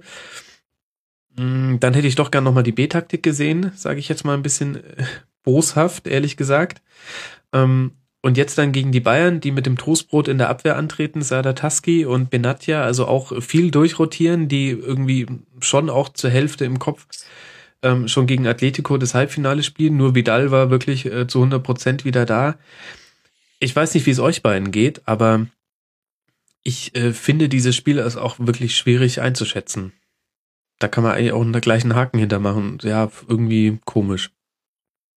Ja, irgendwie komisch finde ich, trifft's auch. Also bei Hertha, die gehen in ein Heimspiel gegen Bayern nicht, um das zu gewinnen, sondern können dann auch mit so einem, so einem Spiel ganz gut leben, weil sie wissen, sie stehen ohnehin deutlich, ähm, deutlich über ihren Ansprüchen da und, und die Saison war so oder so ein Erfolg. Ähm, und Bayern, die sind, glaube ich, mit mehr als nur, ähm, in, ich weiß nicht, wie du es gerade formuliert hast, im Hinterkopf äh, schon, schon beim Spiel gegen Madrid, sondern schon ähm, für die ging es für die ging es halt darum, dass für die ging es halt darum, das Spiel gegen Hertha ähm, souverän runterzuspielen. Und sie sind aber auch sehr froh, ähm, noch nicht Meister geworden zu sein, dass du, dass du jetzt nicht nach dem Spiel gegen Hertha noch irgendwie feiern musst, sondern dass du direkt auf, auf Atletico umschalten kannst. Ähm, ja, und die Bundesliga, die spielen sie halt so runter. Also ich finde die, die Bayern-Spiele zuletzt in der Bundesliga schon sehr, ähm, ja, irgendwie sehr ermüdend. Also die, die, die, mhm. die die, die, die spielen es halt so runter, sie wissen, Meister werden sie eh. Ähm, und, und das Pokalfinale ist noch ein bisschen hin, also da geht der Blick auf die Champions League. Und das ist ja, das ist ja auch legitim und nachvollziehbar, ähm, aber schön anzuschauen ist es dann halt nicht. Ähm, abgesehen von so Toren wie Costa hat dann zum 2-0, das war natürlich sehr hübsch gemacht. Mhm. Das kann man sagen. Das ähm, 1 zu 0 ein bisschen glücklich, aber auch kein Zufall, dass es Vidal schießt. Ja, man hat auch so ein bisschen so eine Genervtheit gemerkt. Ich finde aber auf beiden Seiten. Also Thomas Müller hat ähm, in den Interviews nach dem Spiel gesagt, äh, das ist jetzt auch seit Wochen so wie gewinnen und dann müssen wir uns hier hinstellen und dafür rechtfertigen, dass wir gewonnen haben. Und dann ist er einfach äh, von dann gezogen mit seinen äh, muskellosen Beinen. Äh, und, und auf der anderen Seite, die, die äh, Berliner waren auch so ein bisschen so, ja, was wollt ihr denn? Wir haben jetzt alles reingehauen und ähm, wir waren auch in dem Spiel nicht so schlecht. Also erstmals seit 2007, Klammer auf, what the fuck, Klammer zu, äh, hat, ähm, gab es eine erste Halbzeit mit mehr Schüsse für den Gegner als für die Bayern. Das muss man sich auch mal vor Augen führen. Da hat Daniel Brosinski noch kein Tor geschossen. der Bundesliga. So lange ist das schon her. 2007, das ist Wahnsinn. Hast du nicht damals noch den Elf Freunde Live-Ticker? nee, damals tatsächlich noch nicht. Es hat 2008 angefangen. Damals, ah, okay. äh, äh, damals haben wir alle noch Jürgen Klinsmann gehuldigt, der uns äh, das äh, Sommermärchen beschert hat. Das waren eh noch komplett andere Zeiten damals. Mein Gott, 2007. Man ist auch, man ist auch tatsächlich schon alt, so bitter es ist. Daniel Pranic. Egal. Also ähm, Hertha hat ja auch nicht, äh, hat ja auch nicht äh, schlecht gespielt. Letztlich ging das aber irgendwie schon auch so okay. Ähm, und wenn es aber für die Bayern relativ egal ist, solange sie gewinnen, jetzt können sie mit einem Sieg gegen Gladbach zu Hause, könnten sie Meister werden, muss man bei Hertha sagen, da wird es jetzt langsam enger, wenn man um Champions League spricht. Ähm, Gladbach klopft mit 48 Punkten, bei der Hertha mit 49 Punkten von hinten schon an. Hendrik, was denkst du? Bringt die Hertha noch diesen vierten Platz irgendwie ins Ziel? Ähm, wenn ich oder wenn wir mal auf das schauen, was wir über Gladbach gesagt haben, dann fürchte ich nicht. Also mhm. ich habe so ein bisschen das Gefühl, dass denen halt auch die Luft ausgeht, dass sie ähm, ist halt auch schwierig, wenn du mit dem Anspruch in die Saison gehst, nicht abzusteigen, dann stehst du plötzlich auf den Champions League Plätzen. Ähm, ja, welchen Anspruch willst du dann formulieren? Du kannst halt auch schlecht sagen, jetzt, jetzt wollen wir aber auch Dritter oder Vierter werden, weil du natürlich auch immer noch froh bist, diesen Abstand nach unten zu haben. Von daher, ja, schwierige Situation für Hertha. Ähm, ich kann mir vorstellen, dass sie ähm, diesen vierten Platz nicht mehr erfolgreich verteidigen werden und dann kannst du trotzdem sagen, erfolgreiche Saison. Ja, das definitiv. Vielleicht wäre es ja auch gar nicht so schlecht, in Anführungszeichen nur Europa League statt gleich Champions League. Ja. Das ist aber so ein bisschen so ein Dovi-Argument, merke ich gerade. Warum sollte es denn besser sein, in der Europa League zu spielen? Es ist genau dieselbe Belastung, nur dass man nach, in die Ukraine fliegt und nicht äh, nach England. Nee, das können wir streichen. Eigentlich nicht, oder? Eigentlich ist es nur schade. Ja, das kann man natürlich auch immer hinterher dann wieder sagen, von wegen die Mannschaft ist auch noch nicht bereit für die Champions League und so weiter und so fort. Aber doch, ich glaube schon, wenn du auch als Profi, wenn du auf einem Champions League Platz stehst, dann willst du auch Champions League spielen. glaube ich auch. Würde ich mich anschließen. Aber ich glaube auch tatsächlich, dass, dass die äh, Hertha das nicht mehr schafft. Also die werden jetzt, glaube ich, so langsam austrudeln und ähm, dann wahrscheinlich eher auf Platz fünf, sechs oder sieben dann landen. Ja, gucken wir mal. Es würde aber allerdings auch sehr gut zur Hertha in dieser Saison passen, wenn sie uns allen den Finger zeigen und einfach diesen. Ja, das kann sein. Also, ich meine, sie spielen jetzt noch auswärts bei Leverkusen. Jens, äh, da muss ich dich nicht nach deiner Einschätzung fragen. Aber dann zu Hause gegen Darmstadt und auswärts bei Mainz. Also haben es auch wirklich noch in der eigenen Hand. Und sollte Gladbach jetzt zum Beispiel trotz ihrer guten Bilanz gegen die Bayern nicht im nächsten Spiel schon ähm, gewinnen, dann dann täte zum Beispiel auch eine, eine Berliner Niederlage bei Leverkusen nicht weh. Also vielleicht, hm, wer weiß, gucken wir mal. Vielleicht. Und dann Champions League Quali. Gut. Fehlt euch noch irgendwas, was ihr zu diesem Spieltag unbedingt loswerden hättet wollen? War ein schöner Spieltag. Fand ich gut. Nehme ich als ja. Sendungstitel. Steck, steckte auf jeden Fall einiges drin. Ähm, ja. Abstiegskampf super spannend. Ähm, jetzt mal davon ab, dass die erste Entscheidung da gefallen ist, aber das, das, das war ja auch abzusehen. Ähm, aber ansonsten ist da alles offen, was ich total spannend finde, wo ich sehr gespannt ähm, bin, wie sich das in den nächsten Wochen auflöst. Mhm. Ja. Also der Blick nach vorne verspricht Spannung, dem kann ich zustimmen. Ist ein bisschen schade, dass wir da dieses, dieses komische, räudige Montagsspiel mit reingepfercht bekommen haben. Äh, als kurzer Hinweis, die Schlusskonferenz wird es am Sonntag irgendwann geben. Ich werde nicht bis auf dieses Montagsspiel warten und erst danach aufzeichnen. Das ist mir zu spät. Ähm, ja. Jetzt stellt sich aber ein bisschen an. ja, Moment mal. Ähm, die DFL ist mir gegenüber noch nicht weisungsberechtigt bis ich mich von ihnen für mehrere Millionen aufkaufen lasse und dann alles toll finde, was sie tut, habe ich der DFL nicht zu schulden. Außerdem bin ich auf der Republika in Berlin und äh, habe keine Lust, da irgendwie nachts noch äh, in einem WLAN, das ich nicht kenne, irgendwas aufzuzeichnen. Nee, so. Gut, dann äh, danke ich euch sehr herzlich. Wir schicken Podcast-Grüße raus an den Hannover Lieb Podcast. Es muss einfach sein, sorry Leute, ähm, der Abstieg, es hat sich abgezeichnet, aber ihr geht mit einem äh, lachenden Auge, glaube ich, wenn man auf die letzten drei Spiele guckt. Und ähm, podcast-technisch ähm, wird's die stärkste zweite Liga aller Zeiten, vermutlich, wenn ihr jetzt absteigt. Ähm, alle weiteren Podcasts findet ihr unter rasenfunk.de slash podroll. Und an dieser Stelle sei noch der Trivia-Fact losgeworden, dass der FC Lokomotive Leipzig das einzige der 388 Teams in den Ligen 1 bis 5 ist, das nicht verloren hat. Herzlichen Glückwunsch dazu und Grüße an den El Loco, der ähm, auf diesen Fact mehrfach hingewiesen hat und deswegen wollte ich ihn jetzt dann auch ähm, loswerden. Fangt damit irgendwas an bei euren Fußballstammtischen, die ihr da so habt.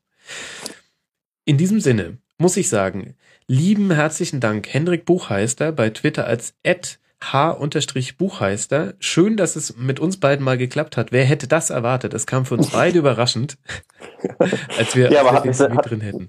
Genau, aber hat mich sehr gefreut, hat Spaß gemacht. Gerne wieder. Ja, sehr gerne wieder. Und äh, dadurch, dass äh, ja schon mal ein Nordverein weniger ähm, in der Champions League spielt nächste Saison, wird es ja vielleicht nächstes, nächstes Jahr dann einfacher, dich mal zu kriegen für den Rasenfunk. Ja, sehr gern. Danke schon mal an Wolfsburg.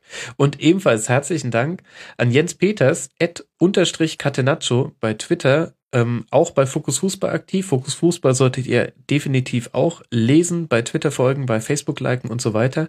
Vielen Dank, Jens, dass du mit dabei warst. Ja, danke auch. Hat mir sehr viel Spaß gemacht. Freut mich.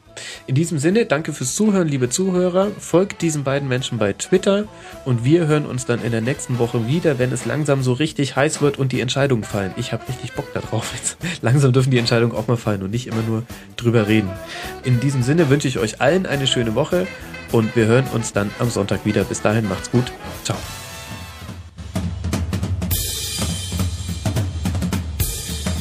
Das war die Rasenfunk-Schlusskonferenz.